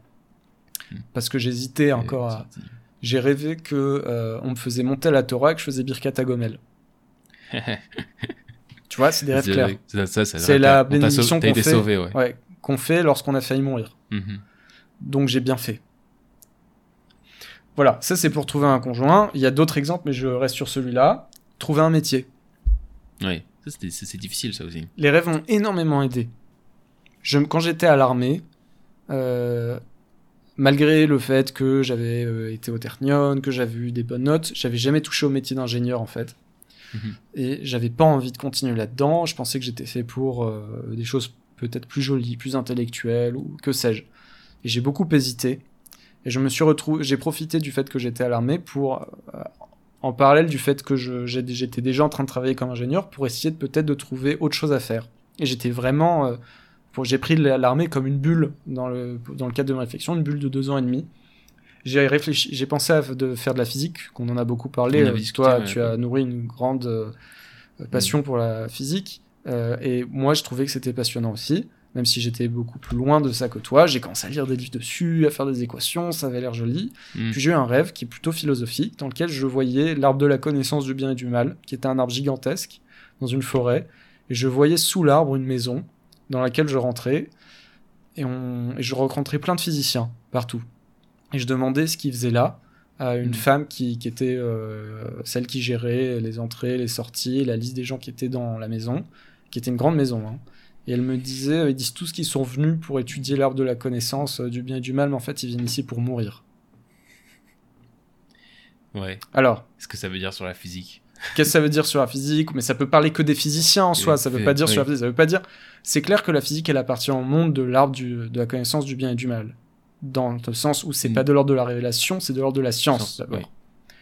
Euh, mais ce que le, le rêve avait l'air de me dire, c'est que les physiciens aujourd'hui avaient pas les bonnes intentions. Euh, et quoi qu'il en soit de ce que ça veut vraiment dire sur les physiciens ou pas, moi, ce que j'ai compris du rêve à l'époque, c'est que euh, je me plantais. J'étais pas dans une bonne direction, j'allais mourir comme eux, j'allais finir euh, sous l'arbre de la connaissance du bien et du mal et j'allais me perdre. Voilà. J'ai pas cherché plus loin, même si on peut interpréter, on peut aller plus loin dans l'explication du rêve. Autre rêve que j'ai fait, j'ai hésité à devenir psychologue, parce que tu vois, mon, Oui. euh, ton, attache- ton attachement mon à la, attachement à à la psychologie. Et là, on parle que de rêve, mais j'ai un attachement à la psychologie de manière générale. Euh, j'ai rêvé qu'un ami psychiatre me, me regarde- me- m'expliquait que je ne devais pas devenir psychologue. Clair. Mhm. Alors, je suis pas obligé d'écouter le rêve, je peux dire ça peut me parler de sept amis, etc. Mais ensuite, j'ai eu d'autres rêves par la suite qui ont confirmé, euh, qui sont trop longs à raconter ici, dans lequel je me retrouvais devant un psychologue et je le voyais faire des manipulations et je comprenais que c'était pas forcément ce que je voulais faire, etc. Mhm. Euh, rêve plus symbolique. Là, on est le 24 août 2020 et je, ré- je suis à peu près un mois avant la fin de mon armée et je réalise que je vais être ingénieur. J'ai fait toutes les étapes. J'ai eu d'autres rêves, par exemple, très négatifs sur les universités. J'hésitais à faire un diplôme euh, sur des sujets qui m'intéressaient. J'ai eu que des rêves négatifs sur l'université. Par exemple, j'arrivais dans, dans une université à Cambridge et je voyais que là-bas, euh, les médecins étaient même pas capables de soigner des verrues. Il y avait des trucs comme ça. Mm. Euh, là, j'ai rêvé que j'étais au mariage d'un ami, qui est un exemple pour moi en termes de comment mener une vie de famille, comment avoir un métier, comment être euh, quelqu'un qui se comporte bien dans la loi, la pratique des commandements, etc. Un, un vrai modèle. J'ai rêvé le 24 août 2020, qui est le moment à partir duquel j'ai décidé que j'allais être un- continuer dans l'ingénierie, enfin dans le, la programmation après l'armée, mais j'étais pas sûr si j'allais faire du full stack ou du machine learning. Mhm. J'ai rêvé que j'assistais, euh, que j'allais, que j'allais à son mariage, et en fait, c'était moi qui me mariais. Alors, c'était censé être sa femme, c'était une autre personne, mais c'était sa femme dans le rêve. Et au moment du mariage, sous la roupa, je découvrais que j'étais en pyjama. Et je partais me changer. Qu'est-ce que ça veut dire? Le rêve me dit, t'es dans la direction. Tu vas, euh, tu, tu vas, on peut même aller plus loin. C'est un peu ton destin d'être capable de mener cette harmonie, mais t'es pas encore prêt. T'es en pyjama. Ouais. Là, on va pas en pyjama à un mariage. Ouais. D'accord? Maintenant, ça va même plus loin l'idée de se marier dans un rêve qui revient souvent. Ça peut exprimer l'idée euh, d'exprimer à fond son potentiel. On se marie, on a trouvé une perfection. Ça peut être aussi vouloir dire suivre son destin jusqu'au bout. Le, quand un homme rêve d'une femme, ça peut vouloir dire énormément de choses. Mhm. Euh, ça peut vouloir dire adopter un sentiment aussi ou une manière de vivre les choses. Je rentre pas dans le détail, mais euh, en tout cas, c'est ça que ça voulait dire dans le rêve. Je rêverais par la suite un corps de mariage de cet ami-là avec sa femme et je Ouais. par rapport au mariage où je me trouverais dans ma progression vers la vie sur Terre. Dernier rêve que je veux citer euh, dans cette catégorie-là. J'ai un ami qui s'est retrouvé au chômage pendant longtemps et qui délibérément décide de rester au chômage et de profiter le maximum du chômage et qui a un peu, euh, même quand il manquait d'argent, euh, se mettait pas vraiment à, Mhm. à chercher Ouais. euh, et rester dans sa situation. Et j'ai rêvé qu'on était tous les deux dans un port. Et, et je décidais de monter sur un bateau pour partir en mer avec lui, un petit bateau. On poussait le bateau et le moteur marchait pas. Et puis tout à coup, on est emporté par le courant. Et euh, j'ai pas de, de gaffe pour, pour m'accrocher à quoi que ce soit. Je suis emporté. Et on passe devant un petit bateau sur lequel il y a une gaffe. Alors je lui dis saute et rapporte-moi la gaffe. Il saute et il est tellement lent que je suis déjà emporté qu'il peut pas me donner la gaffe. Et à ce moment-là, j'arrive dans un Ouais. tourbillon et je, suis enfon- je m'enfonce dans l'eau et je me noie. Qu'est-ce que j'ai compris? Ce rêve, ça a eu lieu le, 20 le 8 février 2021. J'ai décidé le lendemain que j'allais commencer à chercher du travail. Je suis à peu près à 4 mois de la fin de la, avant la fin de l'armée. J'ai toujours pas cherché à trouver du travail. Et j'a- j'arrête pas de reporter la date à partir de laquelle je vais publier sur LinkedIn, je vais commencer à passer des entretiens, j'avais peur. Et ce rêve me dit voilà, mon cet ami-là, euh, ça parle pas de lui. Si ça se trouve, pour lui, c'était bien de rester au chômage. Mais par contre, ça me parle de moi. Cette tendance qu'il y a chez moi à ne pas chercher du travail navigue avec moi en mer. Alors cette fois-ci, la mer va prendre le sens de le monde, avec des vagues, des flots, des courants. Et je suis emporté parce que la, fin de l'armée approche. et il va falloir que je trouve un travail, sinon j'ai pas d'argent. C'est très simple, pas d'argent, tu survis pas. C'est très clair. Très clair. Euh, et je lui demande de me filer une gaffe, c'est-à-dire de me trouver un moyen de pas être emporté par le courant, mais il ne peut pas m'aider. Mhm. Au contraire, à cause de lui, je suis encore plus emporté. Ouais. Puisqu'il il, il saute et il est tellement lent qu'il m'aide pas. Et à la, et la fin, le rêve, euh, qui est un rêve, juste- faut pas être effrayé par les rêves, me prédit que si je continue sur cette voie, je vais être emporté par le courant et me noyer. C'est-à-dire être emporté par le flot de la- du monde. Et, euh, euh, et à Ouais. partir du lendemain, j'ai commencé à chercher un travail. Mhm. Donc c'est ça qui m'a mis, qui m'a poussé. Mais à tous ces rêves que tu fais, tu parles, tu t'en parles avec des gens, tu les essayes, tu les testes et tout, et tu, tu, donnes le temps d'y réfléchir? Bien sûr, il y a Ouais. des rêves, ça me prend, euh, il y a des rêves qui me prennent des mois pour comprendre. Il y a des rêves, ça me prend quelques jours. Il y a des rêves, ça me prend une semaine. Il y a des rêves, je comprends le lendemain. Ce rêve avec euh, cet ami-là au chômage, ça m'a pris un jour pour le Mhm. comprendre. C'était assez clair pour C'était moi. assez clair, ouais. Euh, le rêve où tu euh, j'ai fait la bénédiction de pas être mouru parce que j'avais j'ai compris que ça parlait de la fille j'ai compris voilà Oui. Mais il y a des rêves par exemple le rêve où mon ami va se marier je suis à son mariage ça m'a pris plus de temps ça m'a pris deux semaines Ouais. trois semaines pour comprendre Mais com- comment le comment le processus de réflexion il se passe? C'est-à-dire tu le notes, tu réfléchis, tu Je- reviens, Ah, tu. c'est bien tu- que tu poses la question Je- voilà comment je conseille de C'est prendre note de euh, ça? non voilà comment je conseille de prendre note de rêves comme j'ai dit les rêves se suivent donc j'avais des listes de rêves avec par thème Mhm. ou par. euh, Finalement, aujourd'hui, j'ai moins de listes, mais au début, ça m'a beaucoup aidé. En tout cas, ce que je conseille, c'est d'avoir un journal de bord. On note le rêve, on note, euh, un- on donne un titre au rêve avec une date. Comme ça, on s'en souvient, on les note les uns à la suite des autres. Aujourd'hui, j'utilise euh, l'ordinateur. Avant, j'avais des carnets parce que ça me permet de faire des recherches. Je peux retrouver des mots qui reviennent, des noms, pour voir tous les rêves qui, ont, qui sont à propos d'un sujet. Mais avant, sinon, j'avais des listes en fonction de thème ou de personne pour pas oublier. Euh, voilà. Maintenant, le contexte, c'était que je, vraiment, ça commençait à m'angoisser de trouver du travail. J'avais eu d'autres rêves qui parlaient de Mhm. ça avant. Là, j'ai dit qu'un rêve, mais dans le contexte, c'était évident que ça parlait de ça. Ouais. Euh, j'avais eu plein de rêves qui me montraient dans des situations où j'étais pas prêt, j'étais pas un homme, j'étais pas assez viril, je sortais pas assez de chez moi. J'avais plusieurs rêves comme ça. Arrive ce rêve avec mon ami au chômage, c'est bon, c'est clair. Ouais. Euh, mais pour montrer que ce rêve m'a aidé à prendre une décision, celle de chercher du travail. Alors, c'est une petite décision. Euh, j'ai été orienté en tout cas par les rêves pour trouver un pour, pour, pour, euh, mon métier que j'aime beaucoup aujourd'hui. Ça t'a aidé à je sais pas, trouver le courage peut-être ou Alors dans ce cas-là, trouver le courage. Mais quand j'ai hésité avec euh, psychologue, avec Il fallait prendre une avec décision. l'université, Ouais, avec vrai. la physique, il fallait prendre une décision et tout a été critiqué. Oui, Toutes les toutes les autres options ont été critiquées. je vois ce que tu veux dire.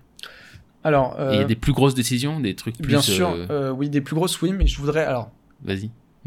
J'hésitais. Moi, j'avais, j'ai deux catégories. Tu me dis, soit je te, voilà, je te donne les catégories que j'ai préparées de rêves. Tu me dis si tu veux qu'on continue sur ta question ou pas. Vas-y, vas-y. Des rêves sur les gens qui nous entourent, Mhm. qui sont pas forcément liés tout de suite à moi, qui me permettent de gérer mes, réguler mes relations. Les rêves sur mes lectures. J'ai plein de rêves sur les lectures. C'est comme ce qu'a dit le Rav Moshe David Vallée, qu'en fonction de son étude, il, il fait des rêves particuliers. J'ai eu plein des rêves comme ça. Euh, donc en fonction du livre que je lis, de comment j'étudie, j'ai plein de rêves. Et les, je voulais te prendre un- des exemples de rêves sur des problèmes intérieurs, parce que jusque-là on a parlé du rapport au, au conjoint, au métier, mais des problèmes intérieurs. Et te prendre un exemple d'un- d'une période de ma vie, dans la continuité, où les, comment les rêves m'ont aidé à passer cette période qui était une des plus dures de ma vie. Mhm. Voilà. Après, il y a les rêves d'enfant et à la fin, les grands rêves. Les grands rêves. Les grands rêves. Les rêves de destin, les rêves de sens. Mais du coup, tu as aussi des, des, rêves sur les choses auxquelles tu penses, les questions que tu te poses, les choses que tu étudies, j'imagine. Alors, choses auxquelles tu penses, Ouais. les questions que tu te poses, c'est une chose. Lecture, Ouais. les choses qu'on utilise, c'est une autre. Euh, euh, je vais te donner un exemple. Je suis désolé, ça peut vexer certaines personnes. Oh, ok. J'ai lu, euh, donc ça c'est un rêve que j'ai fait le 11 décembre 2021. J'ai voulu me plonger dans la lecture de Rosenzweig de L'étoile de la rédemption? L'étoile de la rédemption. J'avais beaucoup de mal avec le style. Mhm. Et les idées étaient sympathiques, mais il y avait. Bon, j'avais quelque chose qui me gênait un peu dans le livre. Mais je commence, j'avance, je lis une centaine de pages. Et j'ai ce rêve dans lequel je me retrouve enfermé dans un musée allemand, tout noir, sans lumière. On me dit qu'il y a une maladie qui traîne dans le musée et j'essaye de sortir. J'ai fermé le livre. Fini. Ah bon? À ce Ouais, point. Moi, ouais. j'ai- pas lu Rosenzweig, mais c'est. Non, mais il y a des gens qui adorent Rosenzweig et je me suis sûr, basé sur un rêve. Mais en plus, j'étais prêt à admettre qu'il y avait quelque chose qui me gênait un peu dans le. T'arrives à dire qu'est-ce qui te gênait maintenant Tu- Il y avait une Ah, odeur de refermé euh, qui appartient à une culture allemande et qui me parle pas. Hmm. On dirait qu'il. C'est une autre. C'est un musée allemand, c'est pas un musée. Un musée, c'est que ça ne pas- m'intéresse plus aujourd'hui. C'est de l'archéologie, c'est des objets morts, c'est allemand. C'est-à-dire, c'est pas mon langage, c'est pas ma manière de voir, c'est pas ce qui me touche aujourd'hui. Et il y a une maladie dedans, donc ça va même plus loin. Apparemment, Oui, il avait euh, peut-être c'était une manière de vouloir tout philosopher ou de d'app- d'approcher tout selon euh, les détails à propos des que en rapport avec Hegel. Va savoir Ouais. mais c'était pas encourageant. Euh, euh, la majorité des rêves vont parler des qui traitent de ce genre de lecture vont parler du de la de la nourriture. À un moment, j'ai rêvé. Euh, j'ai commençons par le livre. J'ai étudié un livre. Je vais pas dire le nom, mais euh, c'était un livre de, de de Torah très connu qui m'ennuyait un peu, Hmm. qui était pas super intéressant, mais qui était un classique. Mais j'étudiais avec un commentaire génial. Mhm. Et le commentaire me rendait la lecture euh, très heureuse. J'ai rêvé que je mangeais un gâteau qui était sucré, sans plus, pas très intéressant, mais avec une sauce délicieuse. c'est marrant. Ouais, ouais, ok. Ça, c'est plus, des- c'est plus des rêves euh, euh, qui- d'attestation, genre. oui, mais non, parce que déjà, je n'osais pas me l'avouer que c'était pas très bon, mais quand Ouais. j'ai eu le. Parce que c'est un classique, mais quand j'ai lu, quand j'ai eu le rêve, maintenant, il y a d'autres choses. Euh, Je, vais, je vais rentrer dans des rêves plus méchants. Euh, j'ai euh, j'ai eu une période où je lisais plusieurs livres en même temps. Un livre, je faisais en même temps la Mishnah, en même temps le Talmud, en même temps la paracha de la semaine. En même temps, je faisais un livre de psychologie, en même temps, je faisais un livre de littérature, en même temps, je faisais un livre du Maral, en même temps, je faisais Mm. un livre du Ampral, et j'avais plusieurs lectures en parallèle comme ça. Et j'étais dans une sorte d'effusion euh, de Mm. lectures différentes. J'ai rêvé que je me bourrais la gueule euh, devant des ordinateurs qui étaient tous allumés, qui émettaient tous plein de lumière. Et qui m'envoyaient tous des messages sur mon téléphone, et en même temps, je devenais sous. Ouais. Ouais, je vois ce que tu veux dire. C'est vrai qu'à un moment, c'est trop. À un moment, c'est trop. Et Ouais, depuis que j'ai fait ce rêve, j'ai limité. J'ai euh, bon toujours le classique. Enfin bref, je vais pas raconter l'étude, mais j'ai, limité le nombre de sujets que j'étudie. Je suis pas en même temps sur psychologie, littérature, morale, etc. Non. Ouais. Euh, C'est une bonne chose, ça. quelque chose qui est plus dur, c'est que j'ai, une période où j'ai étudié beaucoup de Racidoute pour m'intéresser, et euh, j'ai eu une suite de rêves terribles qui sont qui ont commencé avec ces lectures-là et qui ont terminé le jour où j'ai euh, fermé les livres. euh, euh, au cours desquels je, chaque fois je partais en pèlerinage et je me perdais. Et ensuite j'arrivais pas à retrouver mon chemin. Je suis désolé pour ceux Mm. qui adorent la chassidoute. À la limite, on peut dire que c'est ma lecture qui était mauvaise, Mm. comme ça ça rattrape. Et j'ai fait plein de rêves dans ce style-là, ou un rêve où tout à coup j'étais en voyage, j'allais dans un hôtel et il y avait plus de chambre pour moi et je pouvais plus revenir en arrière. J'avais que des rêves comme ça et c'était horrible. Je me sentais pas bien à cette époque. D'ailleurs, je sentais que ça avait même une influence sur mon humeur. Mm. Euh, et j'ai arrêté. Au bout d'un moment, je, même si j'avais déjà lu pas mal, je, je pouvais aller encore plus loin, mais j'ai arrêté. et Les rêves ont arrêté. C'est intéressant. Mais comment comment t'as su que c'était lié à ça? Bah parce que j'ai réfléchi. C'était pas du jour au lendemain. J'ai eu Mm. plusieurs rêves et j'ai pas tout de suite dit ah c'est la racidoute. J'ai essayé de voir Mhm. à qui j'ai parlé, quelles sont les dernières choses qui me sont arrivées cette semaine, où j'en suis dans mon rapport au métier, dans mon rapport à mes parents. J'ai tout. tu, tu, tu traverses un peu ta vie, tu essaies Ouais. de, re- de repérer qu'est-ce qui, Oui. qu'est-ce qui fait sens. Ah, Ouais. ça-. Il faut, il faut réfléchir. Parfois, on se trompe aussi. Mhm. Mais le fait que déjà j'ai passé l'humeur en fermant les livres et que les rêves aussi sont arrêtés, euh, c'est pour moi, ça constitue pour moi une forme de preuve. Ouais. En tout cas, de- d'attestation. Euh, encore, les, parfois ces rêves de, de nourriture peuvent être liés non pas seulement à des livres, mais à des fréquentations. Mhm. Euh, j'ai fréquenté pendant un moment un groupe de gens et j'ai rêvé ensuite que j'étais avec eux à table et qu'ils me donnaient un burger à manger qui était ignoble. C'était un burger, c'était du fast-food, c'était ignoble. C'était, ça avait un goût d'eau et de poisson en même temps. McDo. Mais c'était McDo, c'est bon à côté. Euh, là, c'était ignoblissime. Et quand je me suis réveillé avec ce goût, j'ai compris qu'il fallait que j'arrête de fréquenter ces gens. Et ils véhiculaient des, des valeurs telles. Moi, j'étais avec eux, je me disais, bon, c'est pas grave, je serais pas influencé, mais pas du tout. Le rêve me disait, t'es en train d'être influencé. Mhm. C'est vrai que c'était pas des gens. euh, bref, forcément. Mais le rêve avait l'air de dire, non, c'est pas, ça, ils ont pas une bonne influence sur toi. Ouais. Maintenant, je- un autre rêve que je voudrais citer, je, je termine là-dessus pour le- les lectures. Oui. Là, c'était sur les gens, sur comment, tu- comment ça, ça, ça régule. C'est vrai que c'est les gens, mais c'est sur l'influence des presque spirituels, des enseignements qu'ont Ouais. les gens sur toi. Mhm. Euh, parce qu'il y a des valeurs qui sont véhiculées. J'ai pour montrer que la nourriture c'est pas que les livres. Ouais. C'est aussi pour ça que j'ai dit ça. Ce qui te nourrit, en fait. C'est ce qui te nourrit. Après la Chassidoute, j'ai décidé de revenir au classique. Et j'ai fait une série Kuzari, Morenevurim, Emunot Vedeot. Et là, j'ai rêvé que je Classique. mangeais une règle en or. c'est beau, n'est-ce pas? En or, c'est-à-dire c'est les valeurs euh, ultimes. Une règle, ce sont des règles de vie, Mm. c'est ce qui nous donne la droiture, c'est ce qui nous dit où aller, etc. Ah, c'est intéressant. Donc oui, je me dirige en fonction, et j'ai eu plein de rêves qui me disaient de continuer ou d'arrêter dans certaines lectures, et parfois j'ai pas ce genre de rêve. Ouais. Parfois les choses c'est n'ont neutre. pas... Parfois Ouais, c'est c'est- neutre, parfois les choses ne nous influencent pas tant que ça. Ça, ouais, Mais ça. quand tu lis quelque chose qui a une grande influence sur toi, qui peut te changer, euh, et bien dans ces cas-là, tu risques d'avoir un rêve qui va t'expliquer de quelle nature est le changement. Et, et- et du coup, tu, tu disais aussi, il y a aussi des rêves qui ont influencé tes rapports avec les gens. Ouais. Alors, euh, je vais pas citer forcément de qui il s'agit, mais quand c'est des rêves positifs, je vais Sans citer. les noms. Ah, avec les rêves positifs, d'accord.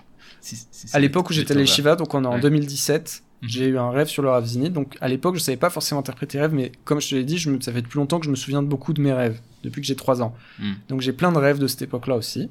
je rêvais qu'on était au bord de la, on était à la plage, donc au bord de la mer. Et le Rav Zini arrivait avec sa femme qui préparait des milliers de gâteaux et il y avait des milliers de tables qui apparaissaient, des milliers des rêves et il nous, il nous donnait à manger à tout le monde. Il nous nourrissait et en même temps le Rav Zini nous donnait un enseignement. Ce rêve est euh, très significatif puisqu'il nous, déjà, le fait d'être au bord de la mer, veut dire, je sais que je vais utiliser une notion, euh, la mer c'est la shrina. C'est la conscience du peuple juif, c'est les profondeurs, Mm. c'est euh, le lieu que euh, nous qui est, qui est le plus mystérieux, encore plus que le ciel, puisqu'on ne voit même pas de dedans. Il y a plein de poissons, il y a plein de vie dedans. On a envie d'y pénétrer, mais on risque d'y mourir. La mer représente tout ça dans les rêves. C'est le, c'est généralement la partie la plus profonde de l'inconscient est représentée par la mer. Mhm. Et elle est tellement grande, il y a tellement de vie que c'est même un inconscient qui est plus d'une notre inconscient, mais l'inconscient collectif, comme s'il y avait une âme collective. Ça, c'est Juncker pour le coup. Ça, c'est jungien, mais cette interprétation de la mer, Mhm. elle, est, elle revient chez les kabbalistes comme ça aussi. Mhm. C'est la shrina, c'est la conscience collective du peuple juif cette fois-ci. Euh, le Rav Zini nous met en rapport avec la mer, c'est-à-dire avec les choses les plus profondes de notre inconscient, dans, ce rêve-là. Mhm. Euh, et sa femme cuisine. Et il y a des milliers d'élèves, donc ça veut dire qu'il est capable d'enseigner à beaucoup de personnes. Il y a l'idée de quantité dedans, mais il y a aussi l'idée qu'il nous, nous, touche pas seulement avec les idées, mais aussi avec les sentiments, avec son charme. C'est ce que représente, Il a beaucoup de charisme. C'est ce que représente sa femme. Mhm. Le fait, et dans tous les, la plupart des rêves que j'ai du Ravzini, il est toujours accompagné de sa femme quand il nous enseigne, parce que le Ravzini est capable de nous toucher au niveau du sentiment. C'est vrai, c'est vrai que chez lui, il y a une, son, son, son style euh, d'enseignement est aussi très émotionnel. Très émotionnel, et c'est représenté par le fait qu'il est accompagné par une femme. Mhm. Ah, c'est intéressant. Euh, j'ai j'ai un proche qui quelqu'un une connaissance qui s'est euh, qui a décidé de commencer un diplôme euh, d'aller à l'université de commencer un diplôme et quand je l'ai quand il me l'a annoncé après j'ai rêvé que je le voyais se marier monter dans un avion et l'avion se crachait en pleine mer et moi je devais euh, y retourner euh, devais aller devais, je devais plonger dans la mer et le sauver Ouais. et par la suite, cette personne rencontrera des difficultés euh, et m'en parlera dans, au cours de son diplôme. Ok. Ok. J'ai. Attends, donc t'as eu le rêve, puis ensuite il s'est passé ce truc-là, Ouais. et tu tu t'es rendu compte que c'était que c'était lié? Sur le coup, non, j'ai pas interprété rêve. Je croyais que ça parlait de moi. Mais avec le temps, ça n'avait aucun sens. Chaque fois que j'essayais de trouver une interprétation, par contre, ça avait beaucoup de sens quand il s'agissait de cette personne. Hmm.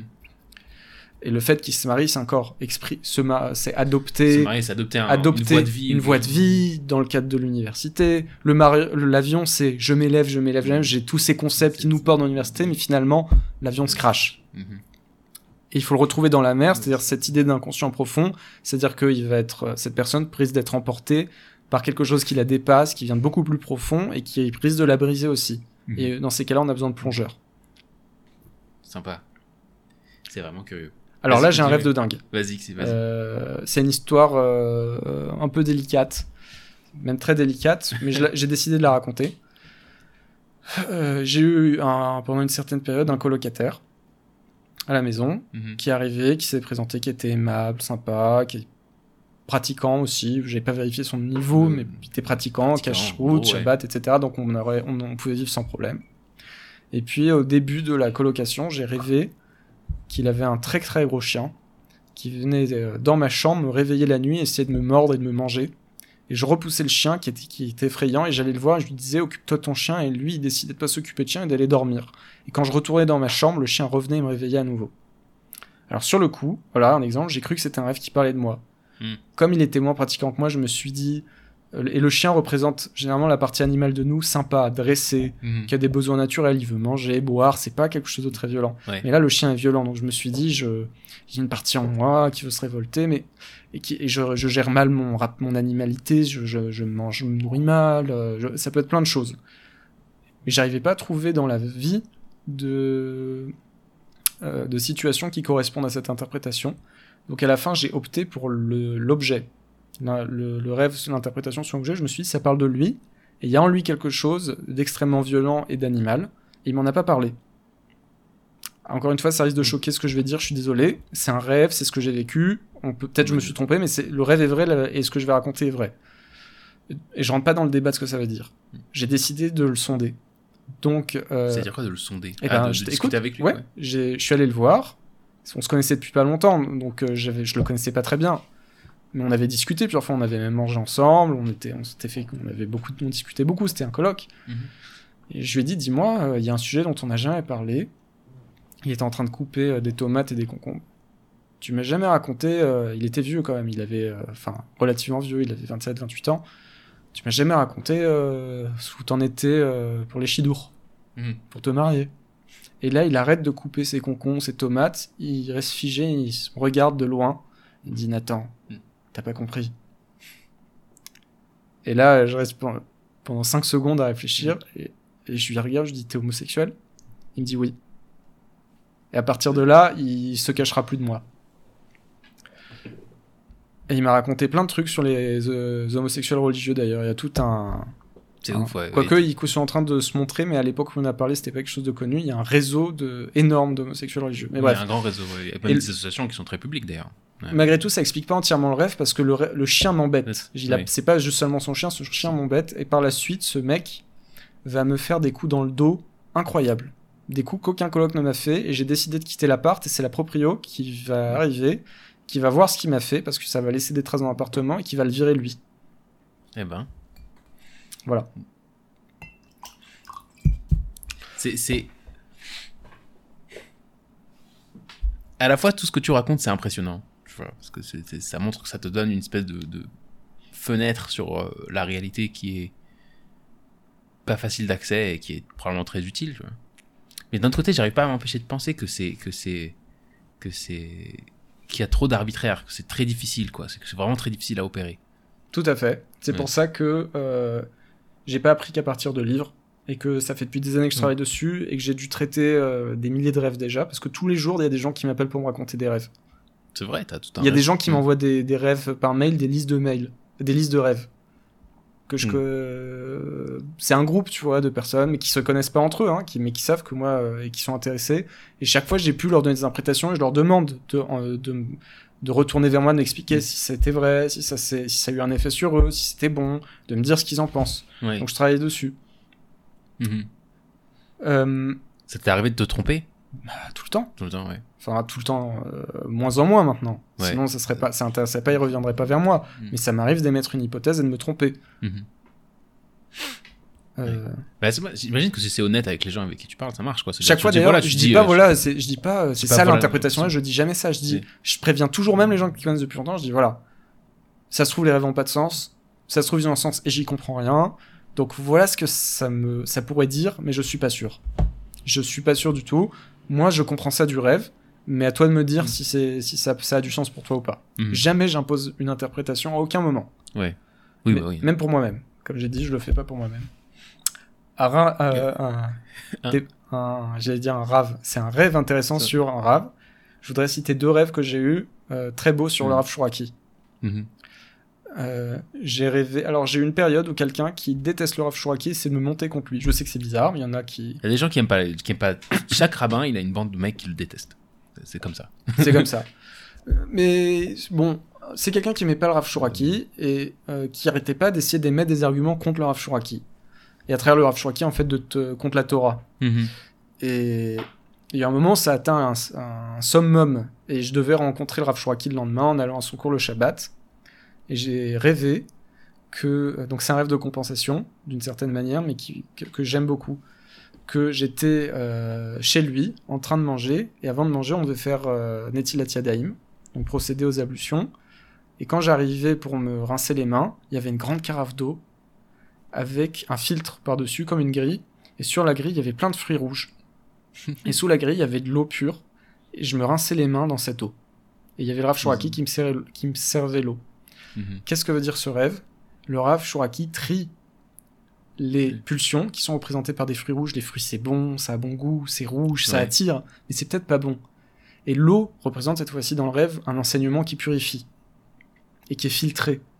Alors le Rav beaucoup pensent que euh, on l'aime pour ses grands hidushim, et c'est vrai qu'on l'aime pour ses grands hidushim, C'est sa grande créativité. Mais dans mes rêves, ce qui apparaît le plus chez lui, c'est autre chose. Et je pense qu'il serait content de l'entendre. C'est déjà qu'il est capable de m'aider à trier toutes les influences du monde euh, extérieur. Et de deux, et ça c'est le rêve d'après, son rapport à la tradition. Ouais. Alors c'est le premier rêve que j'ai eu, mais le rêve avait l'air de dire attention, parce que les arguments de la personne qui était contre lui étaient euh, alléchants. Attention, euh, le Rav Shuraki, et je suis allé lui, sans lui dire qu'il y avait quelqu'un derrière, je suis allé lui poser des questions après. hein, je me suis Mhm. pas. il a répondu à toutes les questions le lendemain et ça m'a éclairé. J'ai compris le rêve. Que, euh, en fait, il y avait une. euh, ça m'arrangeait d'écouter les arguments qui allaient contre lui parce que ça me rendait la vie plus facile. Pourquoi? Parce que ça, ça avait pour... J'ai compris après que ça m'aurait mené peut-être à alléger certaines applications de la loi, en fait. C'est ça, quand tu dis. C'est toujours quand il y a un. Ça, c'est un truc que j'avais rencontré beaucoup. Que j'avais. Je vais le dire un peu plus, plus prudemment, mais c'est quelque chose que j'avais beaucoup l'impression de rencontrer à Strasbourg. C'est que quand, quand tu peux te poser des questions sur tout. Parce que Strasbourg avait cet esprit de contradiction comme ça, où tout, on pose tout des questions, on remet tout en question. Et euh, rien n'est évident. Le but, et ça m'a souvent. Plus tard, j'ai l'impression de comprendre que le but profond de ça, c'est ce que tu dis. C'est si tout est doute, si tu peux te douter de tout, alors tu peux pas tout prendre au sérieux. tu peux mettre un peu le frein sur le, sérieux avec lequel tu prends les choses, le sérieux lequel tu prends la vie, le sérieux lequel tu prends la Torah, la halakha, etc. Et donc tu peux te détendre, tu vois. Si tu peux mettre une bonne question, une question, si t'as pas toutes les réponses, si le système est pas euh, bien euh, bien calibré, tu vois. S'il y a une question en trop, une question auquel t'as pas encore répondu, alors c'est quelque part ça veut dire que tu peux être pas trop sérieux. Et ça, j'ai mis des années à, à, à me dire que c'était peut-être ça ce qui se passait à Strasbourg entre autres. Eh bien, euh, c'est exactement ce qui m'était arrivé dans ce cas-là. C'est-à-dire que les, les arguments étaient bons, ils étaient, ils Ouais, ouais, étaient c'est intéressants, brillant, c'était brillant. C'est brillant. Et alors dans le rêve, tu comprends, le rêve tranche pas. Mais le rêve a l'air de dire que l'eau est pure quand même, donc c'est pas rien, hein, de l'eau pure dans un rêve.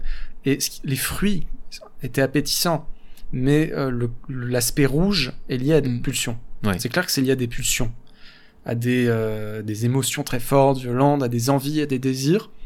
Et le Rav Shuraki, lui, est capable. euh, Bref, c'était un rêve de compensation en tout cas. Ouais, c'est intéressant.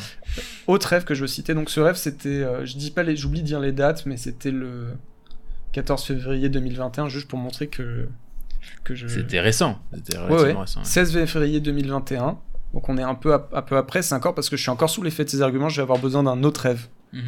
Là, je vais rêver euh, que je suis dans la forêt, dans une forêt avec une table, euh, un repas avec le Rav Shuraki. Et au bout de la table, qui est une grande table, un peu comme dans Alice au Pays des Merveilles, ce- si vous avez vu le repas dans la forêt, ça ressemble beaucoup à ça. Ouais. Il y avait des invités, mais c'était les invités, c'était surtout des connaissances à moi et sa femme et des connaissances à lui, mais j'étais moi en face de lui. Au bout de la table, il y avait un grand mur qui montait tout, en- tout haut dans le ciel, qui était euh, en largeur aussi grand que la table, mais en hauteur Immense. immense. Et le Rav Shuraki se levait, il me disait suis-moi. Alors je le suivais et on allait derrière le mur.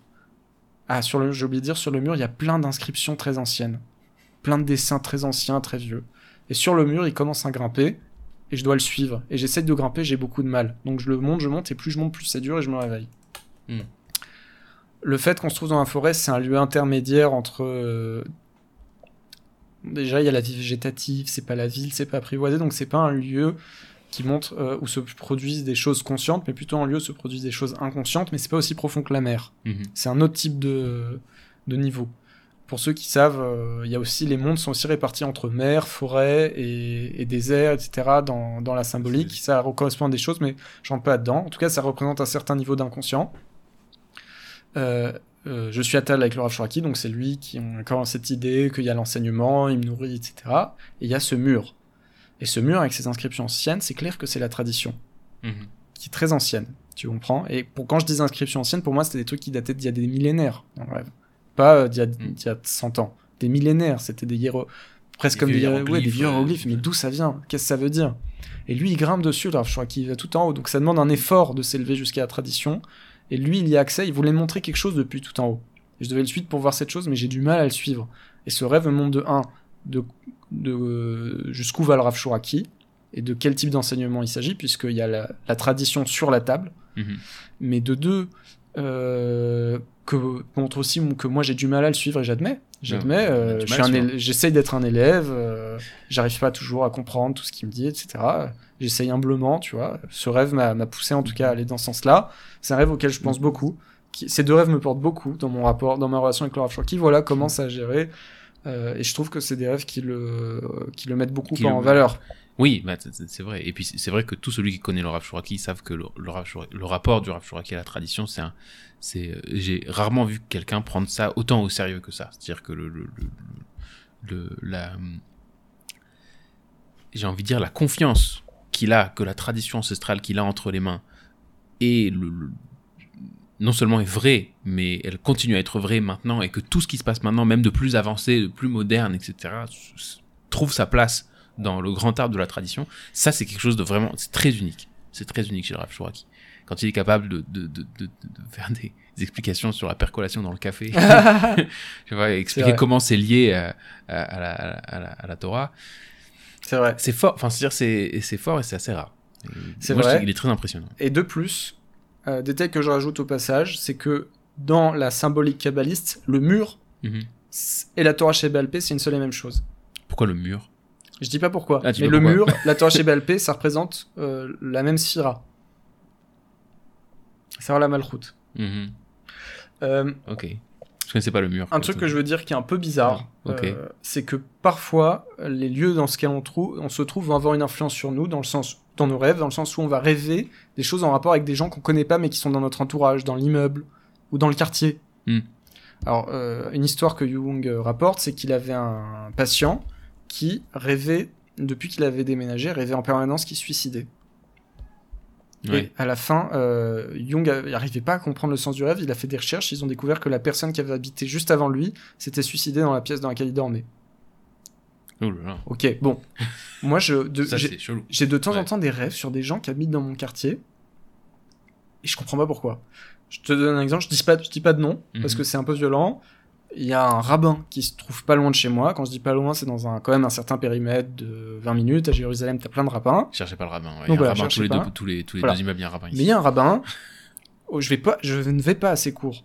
Ok, Mhm. je n'y vais pas, je ne le connais pas, il ne- je ne sais pas ce qu'il enseigne, mais il a publié un livre il y a quelques années, et quand il l'a publié, j'ai rêvé que j'allais chez lui et que je voyais tous les verres cassés. Hmm. Et j'ai eu plusieurs rêves par la suite sur ce rabbin qui allait dans ce sens-là, sans que j'aille à ses cours. Bah, en vrai, en vrai, il faudrait y aller pour savoir. C'est vrai, après j'y suis allé, Hmm. et chaque fois il y avait un truc qui me dérangeait, mais j'ai pas réussi à mettre le doigt dessus jusqu'à aujourd'hui. Hmm. Euh, J'ai deux rêves à raconter. Je suis allé à Haïfa, euh, je crois que c'était Soukot, 22 septembre 2021. Je rêve que je vois tous les membres de la communauté de Haïfa avec des euh, tzitzit à la place des péotes. C'est très drôle. Et euh, c'est un rêve très, Très bizarre. très sympathique pour Oui. eux. Encore une fois, il faut connaître la symbolique, cette fois-ci même de, des mitzvot, puisque les cheveux, ça représente Mm. généralement les pensées. Mhm. La fin des cheveux, c'est le moment où Mm. ça peut se perdre. C'est la limite de la pensée, c'est le moment où on passe dans un autre niveau. Et là, c'est pour ça qu'on a les périodes d'ailleurs, c'est un des sens de la mitzvah. Ouais. Et là, ils mettent des titites qui sont censés être la fin des vêtements et pas la fin des cheveux. Et ces titites euh, représentent euh, la manière qu'on a de rester dans le cadre des mitzvot, justement. Alors, tu connais la guitare, ouais. on met pour pas tomber avec euh, le, dans euh, certains Ouais, types de fautes, mais là, on est dans les actes, on n'est plus dans la pensée. Et ce que j'ai compris de ce rêve, c'est que dans la communauté du Ravzini, ils ont un cadre de pensée qui les protège. C'est- vrai, hein, c'est le, le, le- le-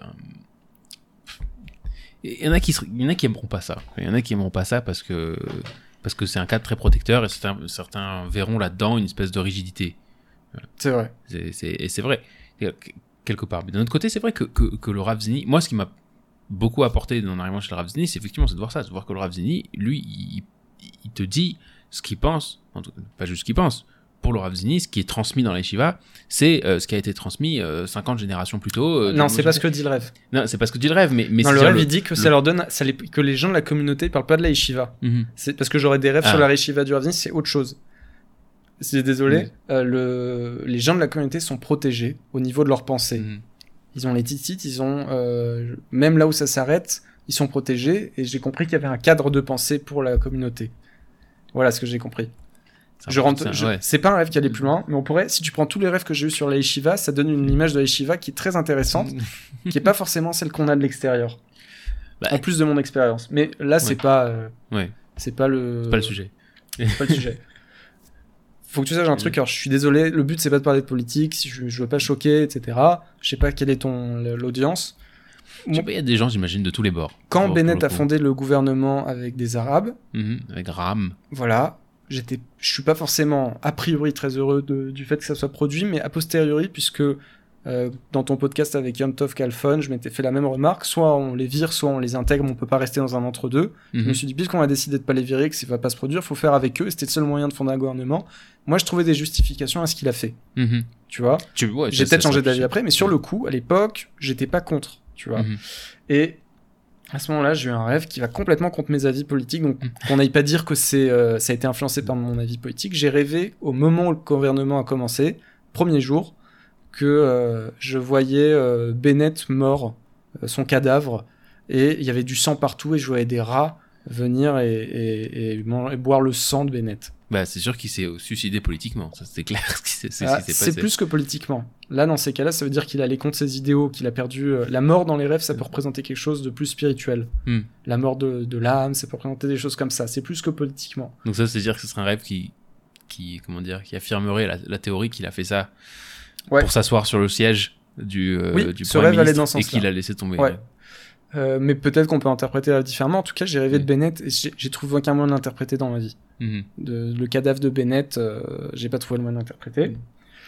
Là, je vais. Est-ce que tu préf... Est-ce que tu as une préférence d'interpréter les choses dans ta vie quand tu, c'est-à-dire tu Oui, vas, on tu a vas bien sûr. On va pas parler des gens, d'abord. on va d'abord, on va d'abord penser que Quand ça posais de la question, est-ce que ça ne parle pas de moi et... Oui, oui. Et ensuite, si on trouve. Et si tu trouves rien, alors tu. Ouais. Ok. Euh, là, je vais raconter un truc, je peux pas tout dire parce que c'est trop sensible, mais j'ai eu un moment dans ma vie où j'ai dû prendre une, une décision terrible. Et euh, il y avait un cas dans lequel la décision impliquait de faire du mal à quelqu'un.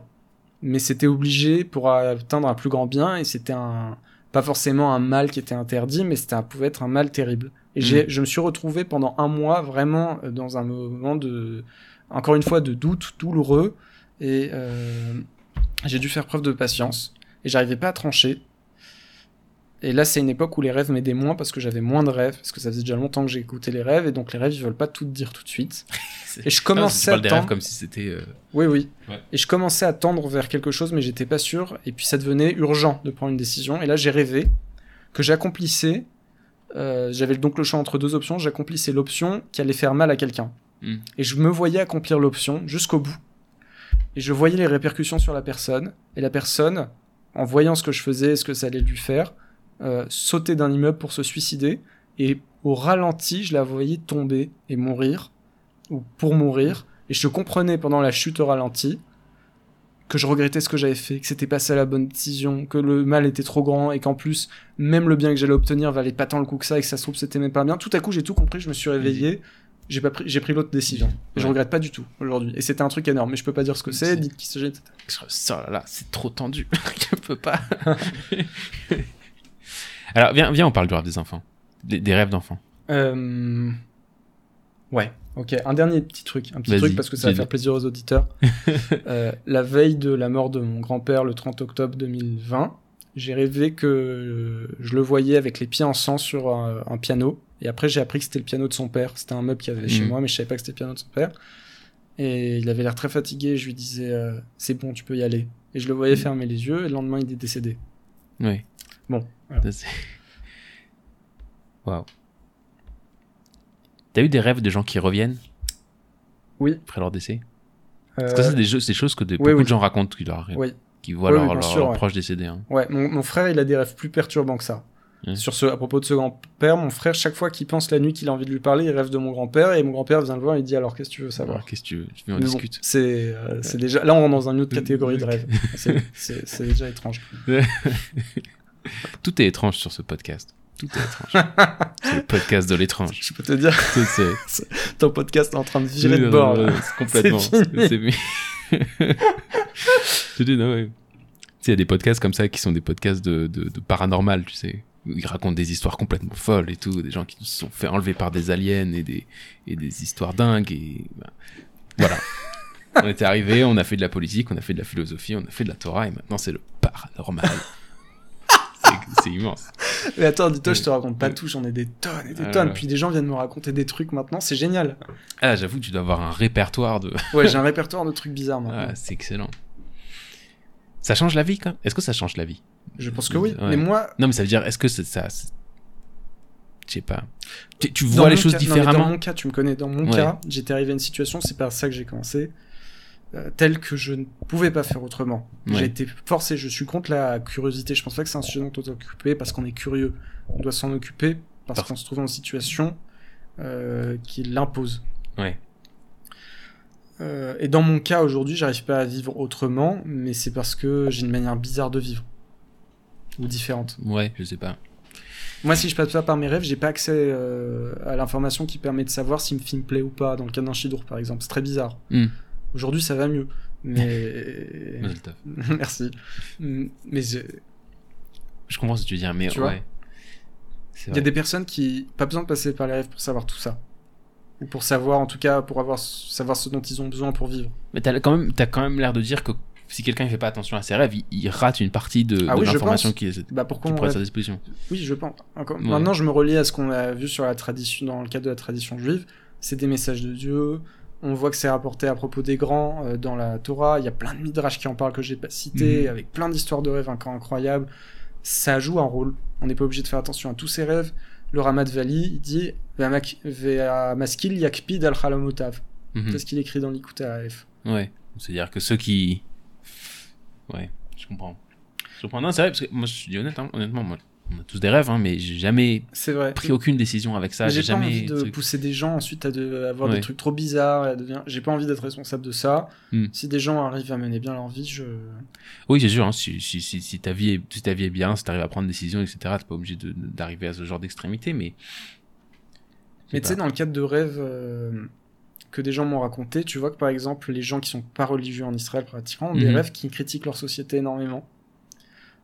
Et Ouais. les gens qui sont. euh, alors là, j'ai eu moins de rêves de ce côté-là, mais j'en ai aussi. euh, très pratiquants euh, dans le sens. Enfin, c'est pas plus pratiquant, mais Haredi, tu vois, qui apparaît dans Mhm. cette catégorie-là, ont des rêves qui vont aussi critiquer leur mode de vie. Ouais. Et de ce point de vue-là, c'est intéressant. Ça pourrait peut-être changer la société. Ouais, c'est. c'est- Un rêve que quelqu'un au travail m'a. Enfin, quelqu'un euh, que j'ai rencontré euh, dans le cadre du travail m'a raconté. Euh, il est rentré dans, un, dans une nouvelle start-up où on lui a proposé une tonne d'argent. Et c'est une personne qui pas. C'est une des personnes les plus athées que je connaisse. Hmm. Et euh, cette personne-là m'a accepté de se prêter au jeu de me raconter un rêve. Il rêvait que le patron de la boîte venait le voir et lui offrait une valise de cocaïne. Mhm.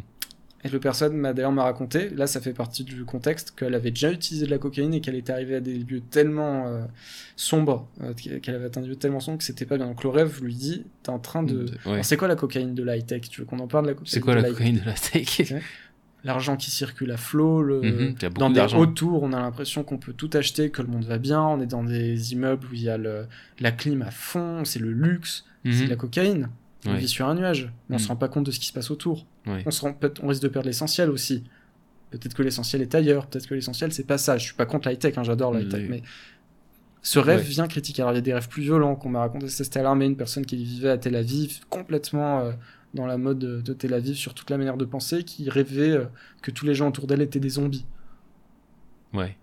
C'est des morts Ouais, vivants, c'est-à-dire c'est ouais. des gens qui biologiquement vivent mais qui ont pas d'âme. Qui, ouais, qui, qui passent leur temps à faire la C'est- fête et. Ouais, voilà, exactement. Euh, ouais, c'est c'est à, c'est me vivre, quoi. Bon, mais t'inquiète Mais- pas, dans l'autre sens aussi, il y a des rêves. Ouais. Euh, les gens qui ont accepté de se prêter au jeu euh, m'ont raconté des rêves stupéfiants sur leur. euh, C'est partout. Ouais. Tu, tu, ça, te vient dans les conversations avec les gens, genre tu, tu leur dis tiens. Ah, il y en a plein. Y a, Tu, ça dépend. tu y a leur dis, tu leur dis tiens, je, je, je- ça m'intéresse les rêves, tu me Ouais. racontes. Ouais. Ouais, alors parfois j'ai même, j'ai même essayé pour voir jusqu'où je pouvais aller. J'étais à une, euh, j'étais une soirée euh, organisée pour le travail. Il y avait une serveuse qui que je, personne connaissait, qui était juste là pour la soirée, qui allait repartir, tu sais comme à des mariages. Mhm. Et euh, je sais plus pourquoi je lui ai parlé. Et elle a commencé à me raconter des rêves de serpents, de machin. Elle a tout, commencé à tout me raconter. C'est dingue. Hmm. C'est dingue. Et qu'est-ce que tu, ouais, qu'est-ce que tu fais avec tous ces rêves après là, tous ces trucs? Bon, elle, je n'ai rien interprété, je la connaissais pas, euh, Ouais, j'ai ouais. laissé tomber. Mais qu'est-ce que je fais? Bah, alors maintenant, euh, j'essaye d'aider des gens qui en ont besoin. Hmm. Il y a, il y a pas mal de gens qui se retrouvent dans des situations euh, problématiques, qui n'ont pas forcément envie d'aller voir un psy, qui savent que, euh, qui ont, ou qui sont plus que curieux, qui se disent qu'il y a peut-être quelque chose à creuser, qui sentent qu'il y a quelque chose qui va pas Hmm. et qui vont m'en parler et qui vont essayer de réfléchir avec moi. Je suis pas, un- je suis pas psychologue, même si ça me passionne. Je Donc on, moi je leur apporte, apporte des interprétations, on réfléchit. Euh, et il y a des personnes chez qui, pas mal de personnes, j'ai vu dans mon entourage, chez qui ça a eu des. Ça a apporté des- certains fruits. Et à partir de là, j'ai commencé à avoir des rêves aussi qui me parlaient de ça. J'ai rêvé que plein de gens venaient me voir et j'allais dans des fleuves et je leur apportais des solutions. Hmm. Donc c'est des rêves typiques que j'ai commencé à avoir à partir de ce moment-là. J'ai rêvé de Marie-Louise von France, qui est la meilleure élève de Jung. J'ai étudié encore plus Marie-Louise von France que Jung. Je trouve que ses livres sont encore meilleurs que ceux de Jung. Parce qu'elle résume et elle a, elle, a form- elle a formulé des concepts, alors que Jung, c'était un peu à droite à gauche de manière très intuitive. Oui. Et j'ai rêvé que. euh, elle m'appelait, elle me disait Nathan, à partir de maintenant, si t'as un rêve, tu me l'amènes et je te l'interprète. Et depuis, je suis devenu beaucoup plus autonome dans mes interprétations. J'ai commencé, c'est là que j'ai commencé à avoir à développer de- des intuitions. D'ailleurs, pour ce podcast, quand Mm. tu m'as dit que on- ouais. j'ai rêvé qu'elle m'appelait, encore une fois, et elle me disait euh, J'aimerais venir euh, faire une visite en Israël, organise-moi la visite, et j'aimerais rencontrer un artiste israélien. Donc j'ai compris que l'artiste israélien, ça devait être euh, un équivalent intuitif masculin par rapport à elle qui représente plus quelque chose de féminin dans la pas dire jungienne, et que la visite en Israël, c'était ce podcast. C'est vrai? Bien, Ouais. Bienvenue, Marie-Louise. Je- Très heureux de. Voilà. savoir Je sais pas si c'est un compliment, j'aurais préféré. Bon, j'ai aussi des, comme tu sais, j'ai aussi des rêves où c'était avec des rabbins qui venaient me parler, etc. J'ai rêvé du Rav Shapira dont j'avais parlé une fois, mais là, c'était Marie-Louise von France. Et j'ai app- pas appris que des livres, j'ai appris chez quelqu'un qui est un élève de la meilleure élève de Marie-Louise von France. Ah, donc t'as un maître euh, qui t'a enseigné le- Oui. l'art. Ouais. Ah, c'est bien. Mais attends, c'est. Ça, devient quasiment. Il y a une tradition, quoi. Euh, ouais, de ce point de vue-là. ouais. Quoi. qui- Ouais, qui- on peut que- dire. Et quand je lui ai raconté ce rêve, ça l'a impressionné parce que lui aussi, il a des rêves comme ça de Marie-Louise von France. Et là, il s'est dit, ça y est, je t'ai réussi à te faire passer euh, ce qu'il m'a dit. C'est Oui. bon, je vous ai fait passer le. Ah, c'est ça l'examen. C'est quand euh, Marie-Louise vient de France, elle vient te voir. elle te donne la smira. Ouais, c'est ça. Excellent. Euh, Viens, on, viens, on parle rapidement des, des, des, peut-être des dernières catégories. Là, s'il y avait quelques rêves, Alors, je des rêves d'enfants. Il y a les rêves d'enfants, je voulais raconter sinon une période de passage, mais si tu veux, j'ai déjà raconté pas mal de rêves, Mhm. mais où on voyait comment un- ça m'accompagne dans une période. J'avais deux, trois rêves d'enfants à raconter. Et ce qu'ils ont de particulier, à la fin, je voulais parler, il faut qu'on laisse du temps pour ça, même 5 Mhm. minutes. Les grands Ouais. rêves, Ouais, les rêves de ouais, destinée, à la, genre, genre ceux de. Joseph. Donc de quoi tu veux qu'on parle? Des rêves d'enfants. Ça m'intéresse vraiment, en fait. Alors, le, le propre des rêves d'enfants, Freud, il, il a basé beaucoup sa théorie sur les rêves d'enfants. Mhm. Il dit, j'ai remarqué, s'ils n'ont pas mangé une glace, ils vont rêver d'une glace le soir. Parce qu'il voulait manger la glace, il va dire, les rêves viennent euh, pour exprimer des désirs refoulés. Mhm. Et il pense que c'est que ça. Mais je sais pas combien d'enfants il a interrogé ou s'il a omis euh, d'écouter, occulter certains rêves. Euh, Il y a beaucoup d'enfants qui ont des rêves archétypiques. C'est-à-dire, les enfants, ils ont jamais entendu parler de la mythologie grecque, ils vont avoir un rêve, c'est la mythologie grecque. Ils vont rêver de dieux qui se battent, ils vont rêver d'éclairs, de fin du monde, de trucs incroyables. Ouais. Et ce que Jung a remarqué, c'est que les enfants avaient des rêves qui les prédis qui prédisposaient toute leur vie ou qui racontaient le destin toute leur vie. D'ailleurs, si on veut aller encore plus loin, les mères rêvent du destin de leur enfant. Ah ouais Il y a des rêves, il y a des mères qui ont raconté euh, les rêves de leurs enfants et on a pu comparer avec leur vie des enfants après, même de grandes personnes. Il y a une vraie recherche qui a été faite là-dessus, comme ça? Bah, c'est fait par des Jungiens. Ouais, c'est fait Et par des Jungiens, Il y a aussi les rêves des femmes enceintes. Mm. Très intéressant. Elles font toutes à peu près le même rêve. Elles rêvent toutes qu'elles vont mourir et qu'elles se sacrifient à Dieu pour euh, apporter la vie. Ah Ça peut expliquer la tout marin. Bon, euh, je reviens. C'est très intéressant les rêves des situations. Les femmes qui se marient, les femmes qui tombent enceintes. Il y a les femmes qui vont accoucher. Il y a les femmes. euh, bon là on en parle beaucoup. Il y a les femmes qui ont des enfants. Il y a aussi la même chose pour les hommes au moment où ils vont se marier, au moment où ils vont avoir un nouveau travail, etc. Rêves d'enfant. euh, il y a des rêves qui sont incroyables et qui vont comporter pour un enfant certainement en graine toute la le destin de l'enfant. Mhm. Et c'est probablement parce que l'enfant est un corps très peu conscient et donc il se situe plus au niveau inconscient. Et il a tout le potentiel à vivre. Donc tout le potentiel en lui à sa disposition, il n'a rien encore accompli. Il y a un moment où on va avancer, les rêves vont parler de choses plus quotidiennes. Il y a des périodes dans la vie où les rêves recommencent à parler comme ça, c'est au milieu de la vie. Parce qu'on doit vivre une nouvelle partie de la vie, on va avoir des rêves de destinée encore. Mm. Ça apparaît vers 36 ans. En tout cas, Je me souviens pas avoir eu des rêves destinés comme ça. J'en ai probablement eu. mais là tu te souviens pas, mais je- je- si on se pose et je te dis viens, prends 5 minutes, essaie de te souvenir, tu vas avoir des rêves qui vont revenir. Y a, Ah tout le monde m'a raconté des rêves. C'est ouf. Euh, tout le monde m'a raconté des rêves, et moi je me souviens de plein de rêves. Hmm. Plein, c'est-à-dire 4-5, de l'âge de 3 ans, 4 ans. Euh, j'ai pas envie de raconter toute ma destinée, euh, dans cas, mais déjà je vais prendre le rêve de quelqu'un d'autre, c'est un rêve un peu... Du moins, c'est un cas dont Hughes occupé. C'est une fillette qui rêvait à l'âge de 4-5 ans, euh, c'était en Angleterre, que Jack Frost euh, la pincer, lui pincer le ventre, et elle se réveillait, elle se pinçait le ventre. Ok. Elle faisait ce rêve de manière récurrente. Jacques Frost, c'est une figure presque mythologique, c'est un personnage de la culture anglaise euh, populaire qui est capable de tout geler, et qui est une sorte de dieu presque, qui peut tout geler, amener le froid dans le monde, et l'automne, et la couleur des feuilles qui Mhm. changent, etc. Ouais. Le ventre est associé... Alors déjà, c'est un rêve où il y a une exposition, c'est-à-dire j'ai Jacques Frost en face de moi. L'action, c'est une pince le ventre. Il n'y a pas de solution au rêve. Hmm. Il n'y a pas de conclusion. À part la limite, la conclusion, c'est elle qui se pince le ventre, mais c'est déjà en dehors du rêve. Oui. Euh, le ventre, c'est le lieu le- presque le plus chaud du corps, c'est le lieu des émotions, il y a la digestion, c'est presque, on sait aussi aujourd'hui que c'est presque un deuxième cerveau. Mhm. Donc il y a toute une vie dans le ventre. Il y a toute une chaleur, une vitalité. Et il y a le personnage mythologique de sa culture qui vient et qui le, lui pince le ventre, avec le froid. Le, Ouais. le personnage du gel qui lui pince le froid, c'est un rêve extrêmement C'est négatif. hyper négatif. Et alors, au réveil, elle se pince elle-même le ventre. C'est un rêve euh, d'une personne qui va être euh, euh, dévitalisée en permanence dans sa vie, qui va aller de dépression en dépression et qui va se suicider à la fin. C'est pour ça qu'elle se pince elle-même le ventre. Ça commence au niveau psychologique, elle a Jack Frost en elle qui l'a... et à la fin elle se suicide. Dans la vraie histoire, elle se suicide Elle se suicide vraiment Mais attends, mais c'est-à-dire que Jung, il a eu cette, cette fille Ouais. en patiente, elle a ce rêve, Ouais. il interprète ce Alors, rêve. elle lui a raconté le rêve que- d'un rêve dont elle se souvenait quand elle avait 4-5 ans. Ah, Tu comprends, il l'a pas suivi à partir de l'âge de 45 ans. Mm, Quand elle arrive, elle est déjà vers Quand la fin du processus. ok. Voilà. Et il y, aura- il y a des livres de Jung sur les rêves de- que sur les rêves d'enfants. Ça s'appelle Les séminaires des rêves d'enfants, hyper intéressant. Euh, il explique les destinées qu'il a suivies des gens. Il y a 50 rêves de gens qu'il a suivis avec leur, euh, les rêves des enfants, ce qui leur est arrivé, etc. Mhm. Euh, moi, je suis prêt à raconter un rêve. Vas-y. Je rêve que je suis sur. euh, Je suis dans l'océan, en plein océan. Il n'y a rien d'autre à part de l'eau et une tour qui s'élève, qui est une sorte de tour en pierre, en fait. Un, une- un grand rocher, en fait, qui s'élève et qui est haut comme la tour Eiffel. Et de ce rocher, il y a un bout de pierre qui dépasse. Et sur ce bout de pierre, il y a tous les gens de mon entourage à l'époque. Tous les gens que je connais. Et je suis sur la pierre avec eux, ils pique-niquent. Et tout à coup, je glisse et j'essaye de rester avec eux, j'arrive pas et je suis emporté. Et là, je tombe.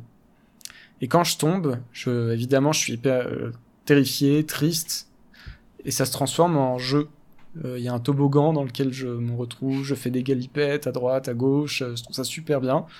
Puis à la fin, je s'arrête et là, je comprends que je vais toucher l'eau. Et je recommence à avoir très peur. Et quand j'arrive euh, et que je vais toucher l'eau, je me réveille. Ça, c'est un vieux rêve de quand t'es gamin? Ouais, 3 ans. J'ai- ans. J'ai 3 ans, je peux te dire parce que c'est avant que mes parents divorcent, donc j'ai 3 ans. Hmm. Euh, tous ces gens de mon entourage, on va dire comme ça.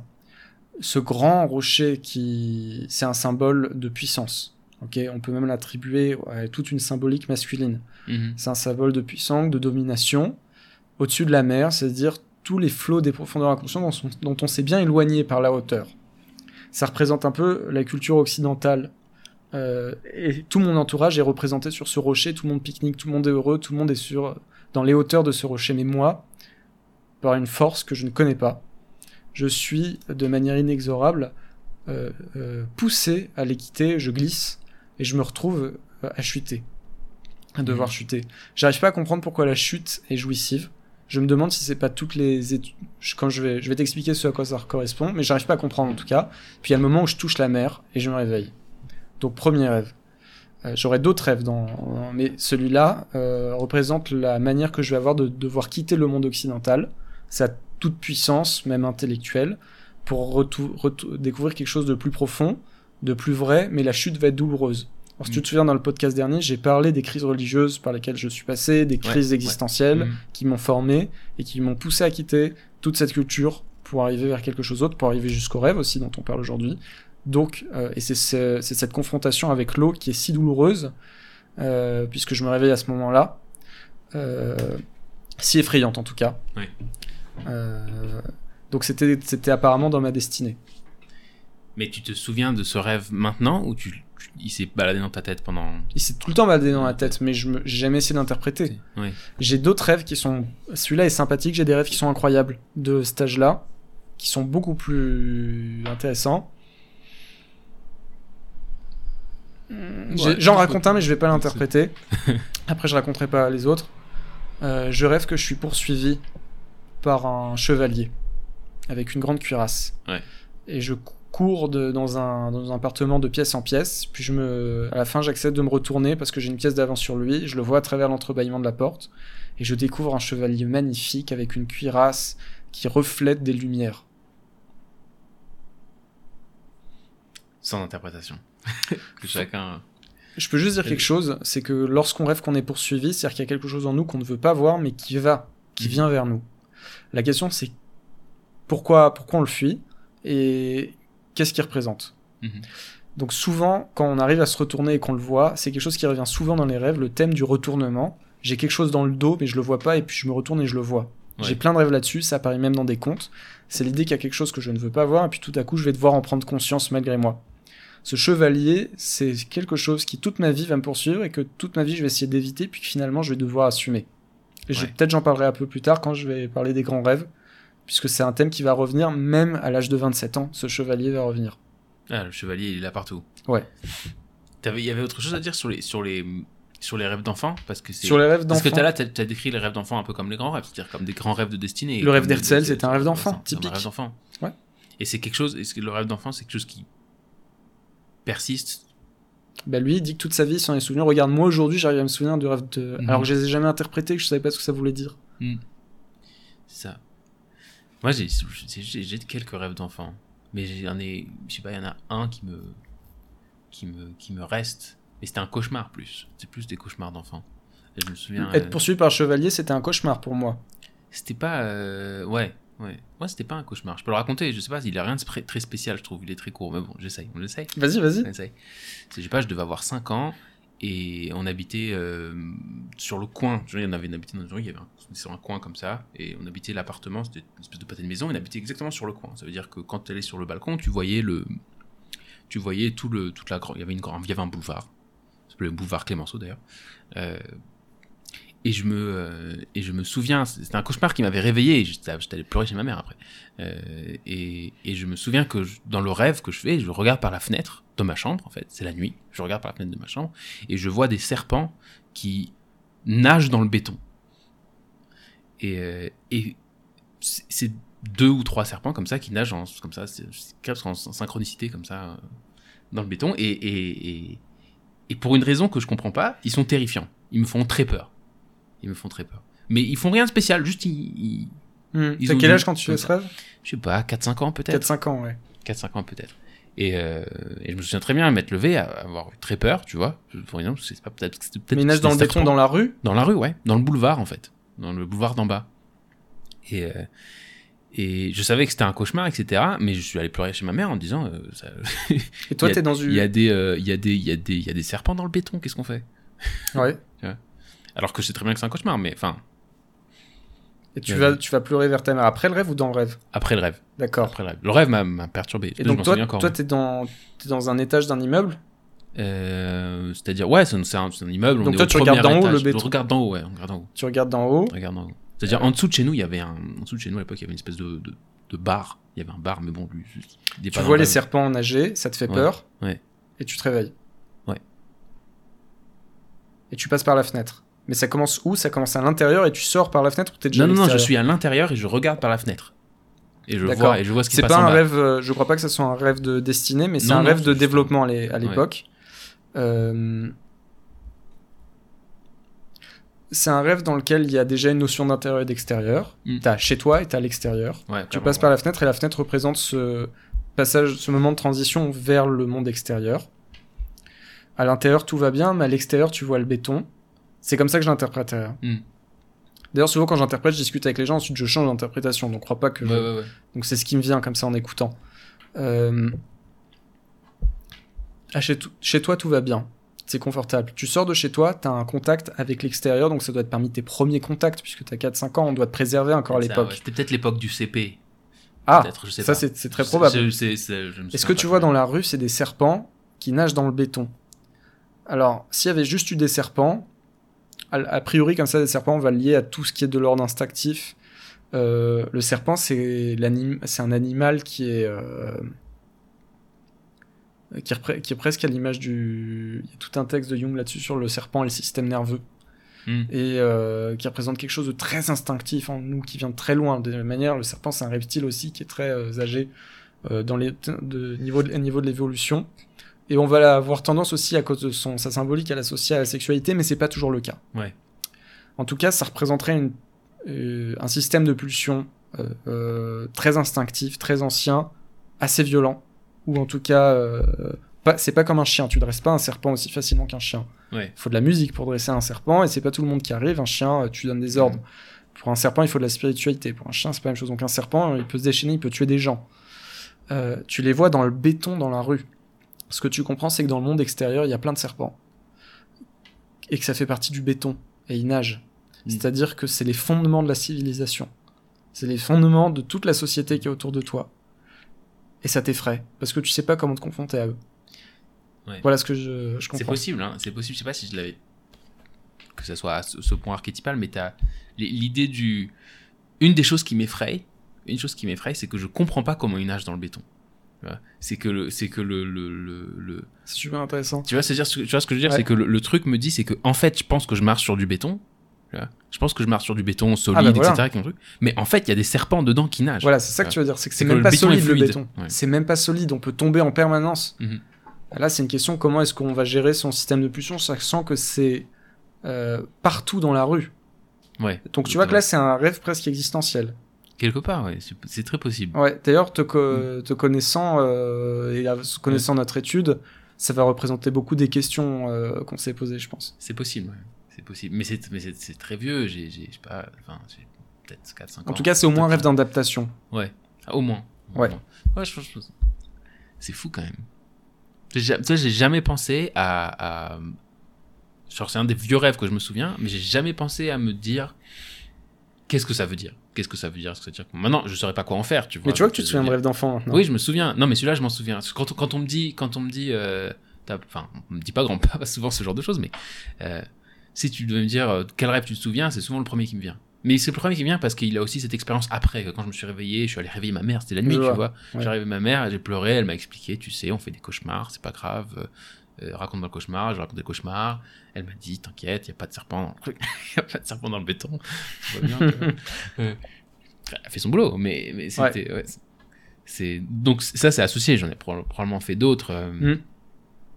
Probablement fait d'autres. Mais je me souviens que il y a eu une période. Alors je sais pas franchement si elle est liée, mais il y a eu une période où où, où, où j'arrivais pas à dormir. Euh, où j'arrivais pas à dormir. C'était, je pense, un peu après. Euh, peut-être par peur de refaire le cauchemar. Et euh, je sais pas, ma mère m'avait dit, euh, m'avait dit, euh, pense, pense à quelque chose de sympa avant, avant de dormir. Euh, Et je pense que c'est un des meilleurs conseils qu'on m'a jamais, qu'on m'a jamais donné.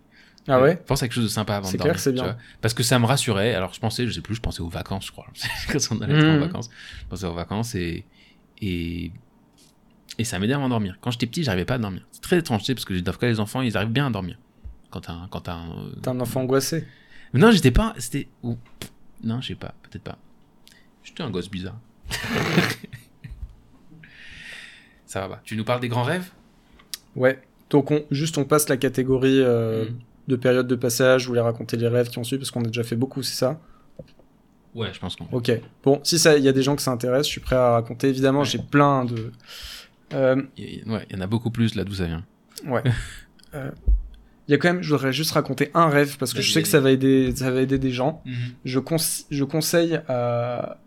Je suis proche de ces gens-là parce que je les comprends, parce que ça m'est arrivé aussi, ça m'arrive encore. Les, pro- les vieux célibataires à Jérusalem. Ouais. ces personnes-là, on sait jamais si c'est. Alors, ne pas faut pas écouter les autres, mais on sait jamais, on peut jamais être sûr de savoir si c'est à cause de nous, parce qu'on a quelque chose en nous qui nous bloque pour se marier, ou si parce qu'on n'a pas rencontré la bonne personne. Mm. Les rêves, dans ces cas-là, je les recommande. Ça aide beaucoup. Moi, qui me suis retrouvé dans ces situations-là, j'ai des rêves qui m'ont énormément aidé, qui m'ont guidé. Je raconte un rêve. Je vais pas l'interpréter parce que le rêve parle de lui-même. Je suis à une gare et on m'annonce que je vais enfin découvrir quel est le secret du couple. Arrive un wagon. Je suis seul avec une personne, que je, je vais pas dire qui c'est. Arrive un wagon dans lequel je rentre, juste un wagon.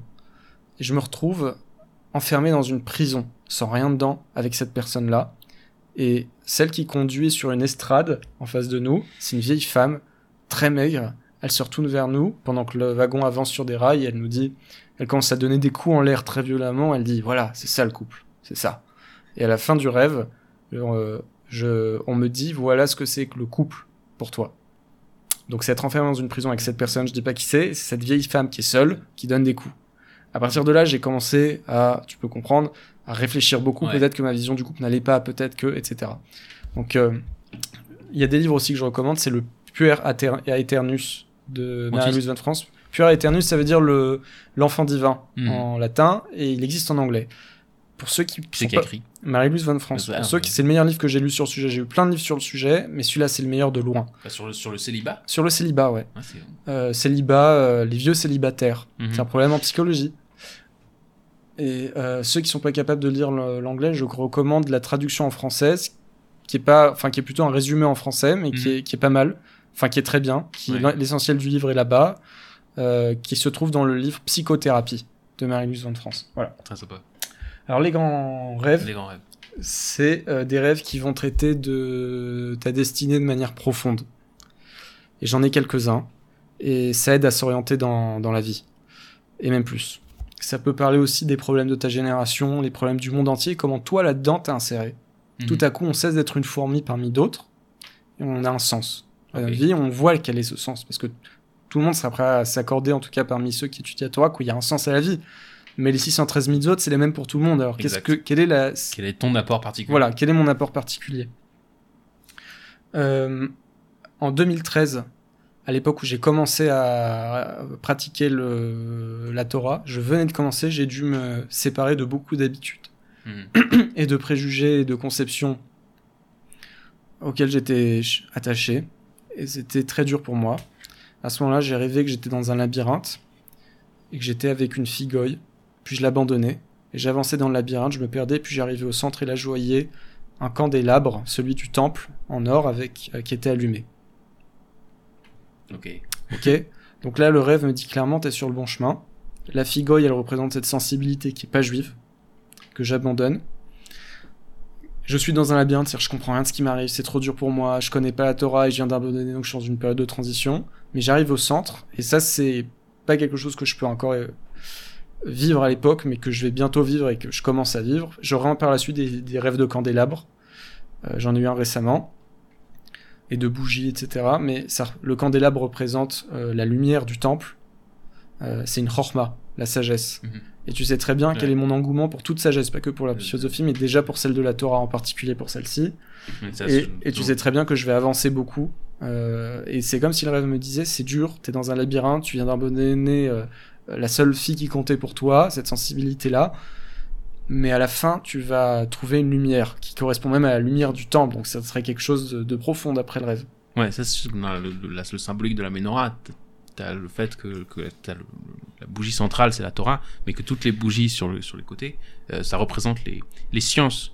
Euh, les sciences profanes. Oui. en Alors ça peut même représenter le fait que je vais utiliser le profane euh, pour la Torah. Mhm.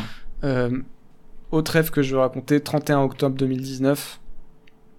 Je, c'est à la suite de, c'est là que je commence à m'intéresser aux rêves. Je suis à la suite d'un effondrement qui était très dur pour moi. Je commence à peine à m'en remettre. Je commence tout juste et je commence à étendre mon horizon de pensée et à sortir un peu de la boîte dans laquelle on, va- on m'avait mise, qui était bien, mais il faut en sortir.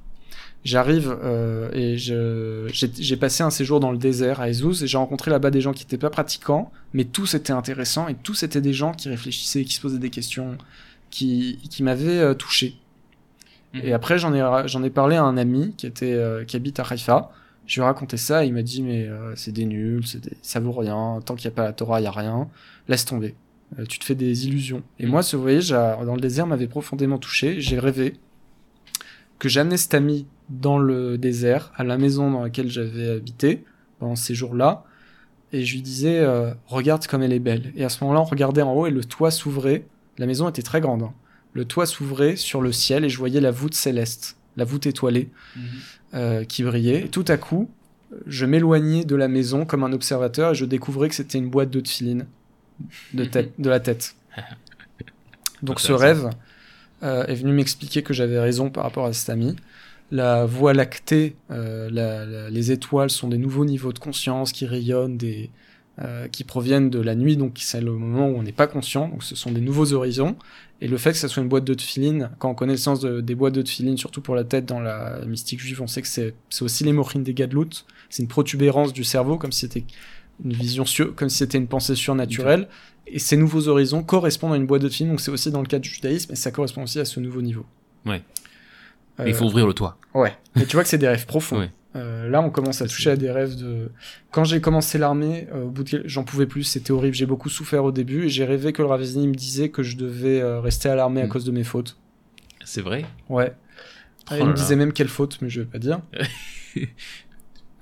Maintenant, j'ai 3-4 rêves max que j'aimerais raconter. Vas-y. J'en ai encore plein extraordinaires et qui sont très intéressants, mais je sens que ça commence à être dur pour toi, mon ami.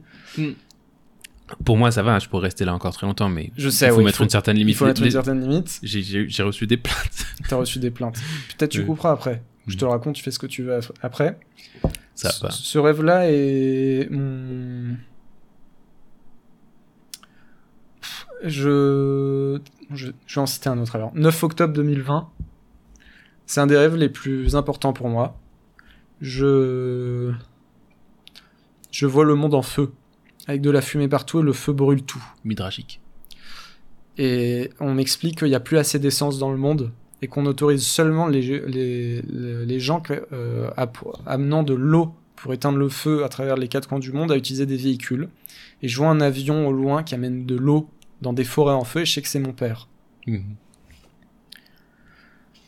Et après, je me retrouve sur la route en train de conduire une voiture et je suis en train d'apprendre à conduire et j'entends la voix de- dans une forêt et j'entends la voix de mon père me dire comme il n'y a plus assez d'essence dans le monde, les pères ne peuvent Mm. plus être là pour enseigner à leurs fils à conduire.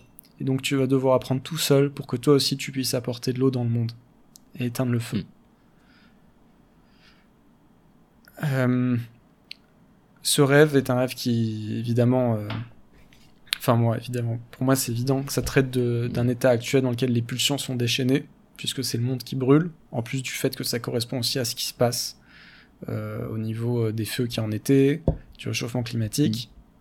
Le fait qu'il n'y a plus assez d'essence, c'est comme s'il n'y avait plus assez de matière grise pour que les gens euh, puissent apporter l'eau aux quatre coins du monde, c'est-à-dire la spiritualité qui peut éteindre ce feu. Mais il y en a quelques-uns encore qui arrivent, mon père y arrive, mais mon père n'a pas Mm. assez d'essence, comme tous les pères d'ailleurs. Donc c'est pas un rêve qui Mm. porte que sur mon père, c'est un rêve qui porte sur le rapport au père de manière générale, et pas que le Mm. mien, mais celui de tout le monde. Le père n'est plus présent dans la génération. Et la seule chose que peut m'apporter euh, mon père, c'est de me montrer que lui, il a réussi à le faire, alors il faut que j'y arrive sans lui. Et ça représente le rapport déjà à la tradition. Je trouve qu'elle, euh, malgré ce que j'ai cité du Rav Shuraki, je trouve que cette tradition juive est pas assez présente. Il y a des livres qui vont en parler, le meurtre du pasteur de Benny Lévy, comment le père a été évincé en politique. Hmm. Le, une place pour le père de Eldonnery, comment le père a disparu de nos familles. Toute la fonction du père qui a disparu. Et ce rêve correspond au rêve du chevalier. Qu'est-ce que tu veux dire par la fonction du père? Euh, le père, le- la mère euh, conçoit l'enfant de manière naturelle, c'est-à-dire il sort de son ventre et l'enfant reconnaît directement la mère. Mhm. Elle est, cap- il est capable directement de reconnaître son odeur. Il a été formaté sur la manière qu'elle avait dit pendant le ventre. C'est là qu'il a été produit, créé, Ouais. formé. Ouais, ouais, ouais. Mais le père, on le voit pas. Il est séparé, on n'est pas obligé de savoir que c'est lui. Donc le père vient apporter une idée, je le dis rapidement, de Mhm. quelque chose d'autre, qui est ailleurs. Cet ailleurs-là que le père apporte, et qui d'abord euh, s'exprime sous forme de limite, euh, a disparu de notre société. Nous sommes dans une société où c'est la femme qui apparaît. Pas- ça peut être quelque chose de bien, j'aurais des rêves magnifiques aussi là-dessus, mais le père a disparu, et ça se euh, présente à tous les niveaux, au niveau familial, au niveau religieux, au niveau politique, etc. Et ce rêve me dit que moi aussi, je peux apporter de l'eau, que moi aussi j'ai un rôle à jouer dans ce feu. Donc là, j'ai une mission, mais qu'il faut que je le fasse sans père. C'est comme si je te disais, tu dois enseigner à Torah, mais t'as pas de rabbin. T'as pas de rabbin. Tu vois, alors, évidemment, le rêve parle de manière... euh, ça correspond au rêve du chevalier. Ça, ça me parle. Ça, ça te parle. Mm. Ça correspond au rêve du chevalier.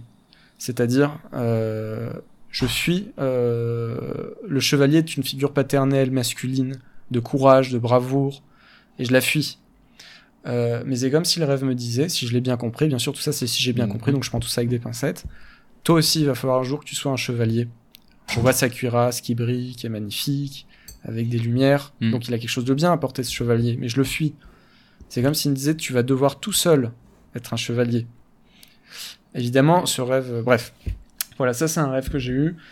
Euh, Ouais, mais ça, c'est vrai, c'est vrai que ça me parle parce que un de mes plus gros, tu, le sais, toi, tu sais très bien, mais une, de mes plus grandes difficultés, moi, c'est de trouver un maître. Aujourd'hui, maintenant, j'arrive à une étape où il y a des, où il y a certaines personnes comme Laura Chouraki que j'admire. Mais ça reste extrêmement difficile pour moi de me dire maintenant, je vais aller être l'élève de ces gens. Tu vois, je vais, euh, je fonctionne de façon trop indépendante encore, et c'est pas bien. C'est-à-dire, c'est bien dans un certain côté. Il y a des bons côtés à ça. Il y a des bons côtés à ça, à être, à être, à être curieux, à savoir, à chercher quoi lire, à, à, à se poser des questions, à se remettre en question, à, à réfléchir par soi-même. Tout ça, c'est très bien. Mais, mais, mais plus j'avance, plus le, plus le manque de maître se fait sentir. Parce qu'il y a ça- toujours quelqu'un avec, avec qui tu, il y a quelqu'un qui doit être ta référence, quelqu'un avec qui tu dois te confronter, et quelqu'un qui doit représenter. Tout à fait. Mais c'est un, Ce qui c'est une- moi je me suis dit de ça, c'était horrible. Euh, et tu vois bien que ce rêve peut parler à d'autres personnes. Je suis sûr Mhm. qu'il y en a d'autres comme toi qui vont se reconnaître dans ce rêve parce que c'est un rêve qui parle pas que de moi. Et j'aurai une suite de rêves qui ne va parler que de ça. Par exemple, je vais rêver, je dirais pas qui, mais d'un très très grand rabbin que je vais voir et je lui pose une question de halakha et il comprend pas la question. Et non seulement, c'est pas qu'il est pas capable de répondre, il comprend pas la question. Et je me réveille en larmes. Et j'aurai que des rêves comme ça par la suite. Et je me rendrai compte que on m'a vendu euh, du bonheur. On m'a vendu des illusions. On m'a fait Ah croire que le monde de la Torah est très bien, se porte très bien et magnifique. C'était pas moi. hein. Je t'ai vendu zéro illusion. On n'a que, on n'a plus qu'à étudier la Torah et tout ira bien. Mais c'est pas exact. Mm. Peut-être c'est que la situation est un peu plus complexe. Peut-être qu'il y a un effort encore plus grand à faire parce que peut-être que la Torah elle attend son le rabbin qui viendra l'enseigner entre guillemets. Donc j'aurai une suite de rêves qui va me parler que de ça et qui va me parler que des de la fin de la tradition dans notre génération.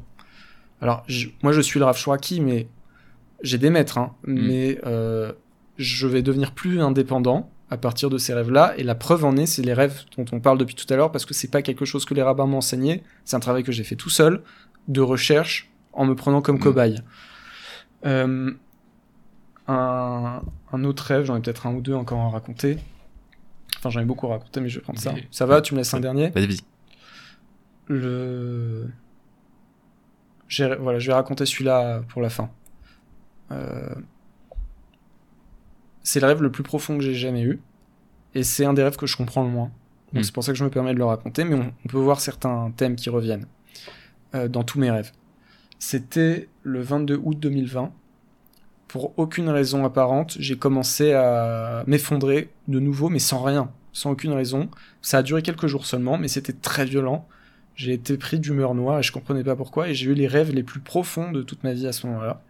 C'est comme si quelque chose de moi s'était retiré pour me mettre en contact avec autre chose. J'ai eu que des rêves énormes. Et entre autres celui-là. Je suis sur un bateau avec ma famille du côté de ma mère, qui est Ashkenaz, c'est important de le savoir, euh, en pleine nuit, en pleine tempête. Je euh, descends euh, les étages du bateau, puis j'arrive dans un dernier étage et tout à coup c'est le désert. Et je m'endors dans le désert et là je fais un rêve dans un rêve. À ce moment-là, je me retrouve dans le rêve, dans- qui est dans le rêve, dans une salle blanche assez euh, étroite, face à un homme noir, enfin en noir, une ombre, une sorte d'ombre qui me regarde cagoulé.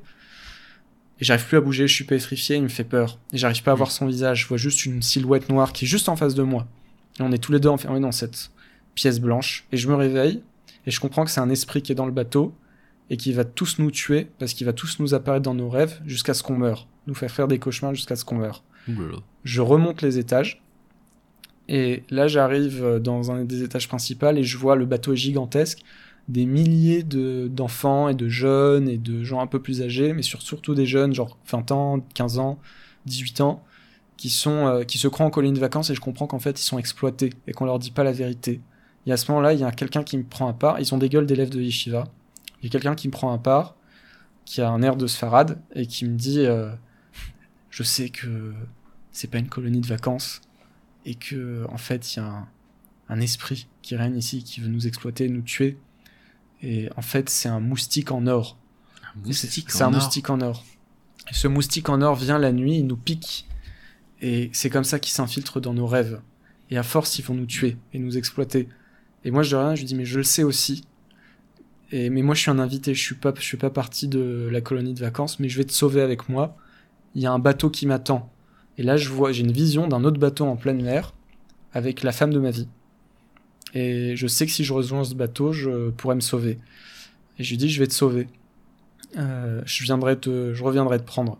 Et à ce moment-là, je- j'essaie de, je sens que je, que qu'on est regardé, observé par une présence. Et je me dirige vers la sortie et je croise la directrice du bateau qui a une tête de monstre, de démon genre. Euh, une humaine, mais elle a l'air Mm. démoniaque. Et elle me laisse sortir. Et à ce moment-là, je me retrouve face à toute ma famille. Les thèmes qui reviennent, euh, la solitude, euh, le fait qu'il y a que- les quelque chose que les gens omettent. On est tous dans le même bateau, c'est en pleine nuit. Le moustique en or, un moustique, c'est une sorte d'idée. Ça fait du bruit la nuit, on n'aimerait pas l'entendre, ça nous empêche de rien, c'est quelque chose qu'on refoule. Hmm. Le fait qu'il soit en or, ça veut dire qu'il est plutôt bien en fait. C'est peut-être quelque chose de magnifique qu'on veut pas voir, mais comme on veut pas le voir, il nous fait peur. Hmm. Au départ, je croyais que c'était quelque chose de très négatif, mais l'or me fait penser pour l'inverse, pencher pour l'inverse. Euh, et il vient dans nos nuits, dans, dans nos cauchemars. Donc il faut l'écouter, mais personne ne veut l'entendre, donc ça nous fait faire des cauchemars. Et moi, je me retrouve avec lui, je suis conscient de cette, péri- de, de, de cette situation-là, et je suis le seul à pouvoir peut-être euh, sauver quelque chose. Et l'autre bateau, avec cette fille, c'est comme si, si je trouvais mon réel but ou la réelle manière de vivre Mm. pour moi, cette sensibilité qui manque, à partir de là, je pourrais peut-être faire quelque chose. Donc je sais que ce moustique en or, c'est- comme si j'avais, on m'avait attribué cela, je devais trouver le moustique en or et ensuite aider les personnes qui risquaient d'être euh, piquées par le moustique en or. Le moustique en or. Laisse-moi raconter un dernier rêve qui est court, qui va exactement dans ce sens-là. Euh, J'ai rêvé que j'étais à Simratora, en pleine montagne. J'entends euh, quelqu'un qui me dit arrête d'être seul, mêle-toi à la communauté. J'arrive dans la communauté du Ravini. Ce rêve a eu lieu lorsque je me demande, pose la question si j'allais quitter Jérusalem pour revenir à Haïfa. Et c'est Simratora, et je vois les gens faire des cercles dans les montagnes. J'arrive et je commence à danser avec eux. Au départ, je veux pas, mais j'entends la voix qui me dit il faut que tu danses. Donc je commence à danser avec eux. Je leur fais une, une danse très étrange et je sais qu'ils ont jamais vu cette danse. Et à la fin, je dis bon, il est où le Ravzini Mm. Et là, les gens me disent bah, il y a pas de Ravzini ici. et alors je leur dis ah, mais il est pas là, il faut aller le voir. Et je me retrouve tout à coup tout seul sur un bateau en pleine mer. Et je suis retour au convaincu ça reviendra souvent, ce Mm. thème-là du bateau en pleine mer la nuit. Et je suis convaincu que tout le monde est avec moi et je me retourne et je vois que je suis tout seul sur le bateau, personne ne veut venir avec moi. Et je vois en face de moi euh, une tempête, une tornade. Et c'est la nuit. Je sais que je vais devoir affronter cette tempête et si je l'affronte, je sais qu'au bout du chemin il y aura le Ravini. Je l'attends, je sais qu'il est là-bas, je le sens. Voilà. Thème de la solitude qui revient, de devoir tout seul faire ce Mhm. chemin pour euh, trouver le rabbin, Mhm. entre guillemets, qui manque, qui n'est pas là. C'est intéressant que la C'est une, communauté. pas. une forme de recherche de la tradition. Ouais, Recherche de la tradition perdue. euh, il y a un truc comme ça, ouais. Voilà. J'ai eu, des- j'ai eu ensuite des dizaines de rêves qui allaient dans ce sens-là. Euh, de solitude, de recherche seule. J'ai des rêves aussi de fin du monde. Euh, de plein de trucs comme ça. Dans lesquels, à chaque fois je suis dans une situation des- différente, j'ai rêvé de déluge. Ouais. Voilà. Ça, c'est les grands C'est rêves. très c'est- apocalyptique. C'est très apocalyptique, mais je sais que t'aimes ça, donc c'est pour ça que je te C'est- Mon goût pour l'apocalypse c'est bien, bien connu. Voilà. C'est incroyable quand même. Je suis pas sûr que je sais quoi dire. Étrangement. Quelqu'un qui a l'habitude du micro. Quelqu'un qui a l'habitude du micro. Ouais. Non, je, je vais te dire pourquoi. C'est aussi parce que je me souviens de quelques rêves dans ma vie. Mais je me souviens pas qu'il y ait aucun rêve qui ait eu. euh, qui m'ait perturbé et qui ait changé ma vie, si tu veux. Il y a des rêves dont je me souviens. Il y a des rêves qui m'ont perturbé. Il y a des rêves qui m'ont. euh, rêve- J'ai eu des rêves récurrents aussi, tu vois. Comme tout le monde a des rêves récurrents, j'imagine. Euh, Mais jamais des trucs que j'ai pu concevoir comme un message euh, très profond, très spirituel, qui vient me dire quelque chose d'extrêmement profond. J'ai toujours eu l'impression que c'était... Quand, quand, quand je me suis dit, tiens, ce rêve, il veut peut-être dire quelque chose, c'est quand c'était personnel, quand c'était intérieur, quand c'était... euh, tiens, euh, bloqué ici, euh, t'arrives pas à avancer dans cette direction-là, tu t'arrives pas à faire ce que tu veux, tu t'es- contrarié pour une raison ou pour une autre. Et, donc j'ai jamais eu, si tu veux, le, le comme ce que tu décris, une espèce de- presque un, un plan supérieur, tu vois, de, Si, si, de- de si, spirituel. J'ai régulièrement des rêves comme ça, et, des... et ça m'éclaire et ça m'aide. Et je les prends au sérieux. Mm. Et c'est vrai qu'il y a des moments où j'ai cru que je perdais un peu pied. Il y a eu des moments où c'était dur. T'as pas, ouais, t'as pas des moments où tu te dis, qu'est-ce que je fais avec tout ça? Oui, s'il y a des moments où j'ai, il y a des moments où j'essaye de ne pas rêver, je fais exprès de pas me souvenir, parce que c'est trop dur. Hmm. Parce que là, on en parle, j'ai l'air d'assumer, mais si tu te réveilles un matin et tout à coup on t'a dit la fin du monde, ou tu t'inscris dedans, etc., c'est très dur. Bah ouais, tu sais pas quoi faire avec Ouais, ça. ouais. Tu sais pas quoi faire avec ça. Le... Et aussi, ce qui est très perturbant, c'est l'idée qu'il y a une voix qui parle. Mais bon, après, si tu, si tu prends la Torah au sérieux, tu prends la Torah au sérieux. Il y a une voix qui Oui, parle. mais on la prend sérieux, mais à quel point? Et oui, c'est ça. Le problème, c'est quand ça vient s'infiltrer dans ta, dans ta vie nocturne, tu vois, dans ta, dans ta vie la nuit, dans ton esprit, que ça vient te mettre des images, des mots, des, des passages, etc., et que tu dois le prendre au sérieux, que tu dois y réfléchir, que tu dois, euh, quelque part, penser à ta vie en fonction de ces choses-là. C'est méga terrifiant. Ouais. Bon. Je sais pas quoi dire. Tov Nathan. C'était euh, c'était perturbant, c'était très intéressant. c'était euh, insane, comme disent en anglais quelque part. J'espère que les gens vont continuer à écouter ton podcast. Je pense aussi, tu vois. Tu sais, ça diversifie, il y aura d'autres choses. euh, les- les- les- Mais bon, c'était un deep dive vraiment, vraiment fort. Et euh, je sais pas, peut-être je vais essayer. Ça va être le... ouais. Bah, merci Mm. Yair. euh, Merci Nathan, merci d'avoir partagé parce que c'était très personnel aussi. Ouais, c'est vrai, C'est- vrai. Voilà, donc euh, voilà. Si, si dans les auditeurs, il y a des gens qui veulent raconter leur rêve à Nathan, il est, il est dans le business. Il est dans le business, Euh, parlez-moi. Allez, Salut Yair. rêve-toi.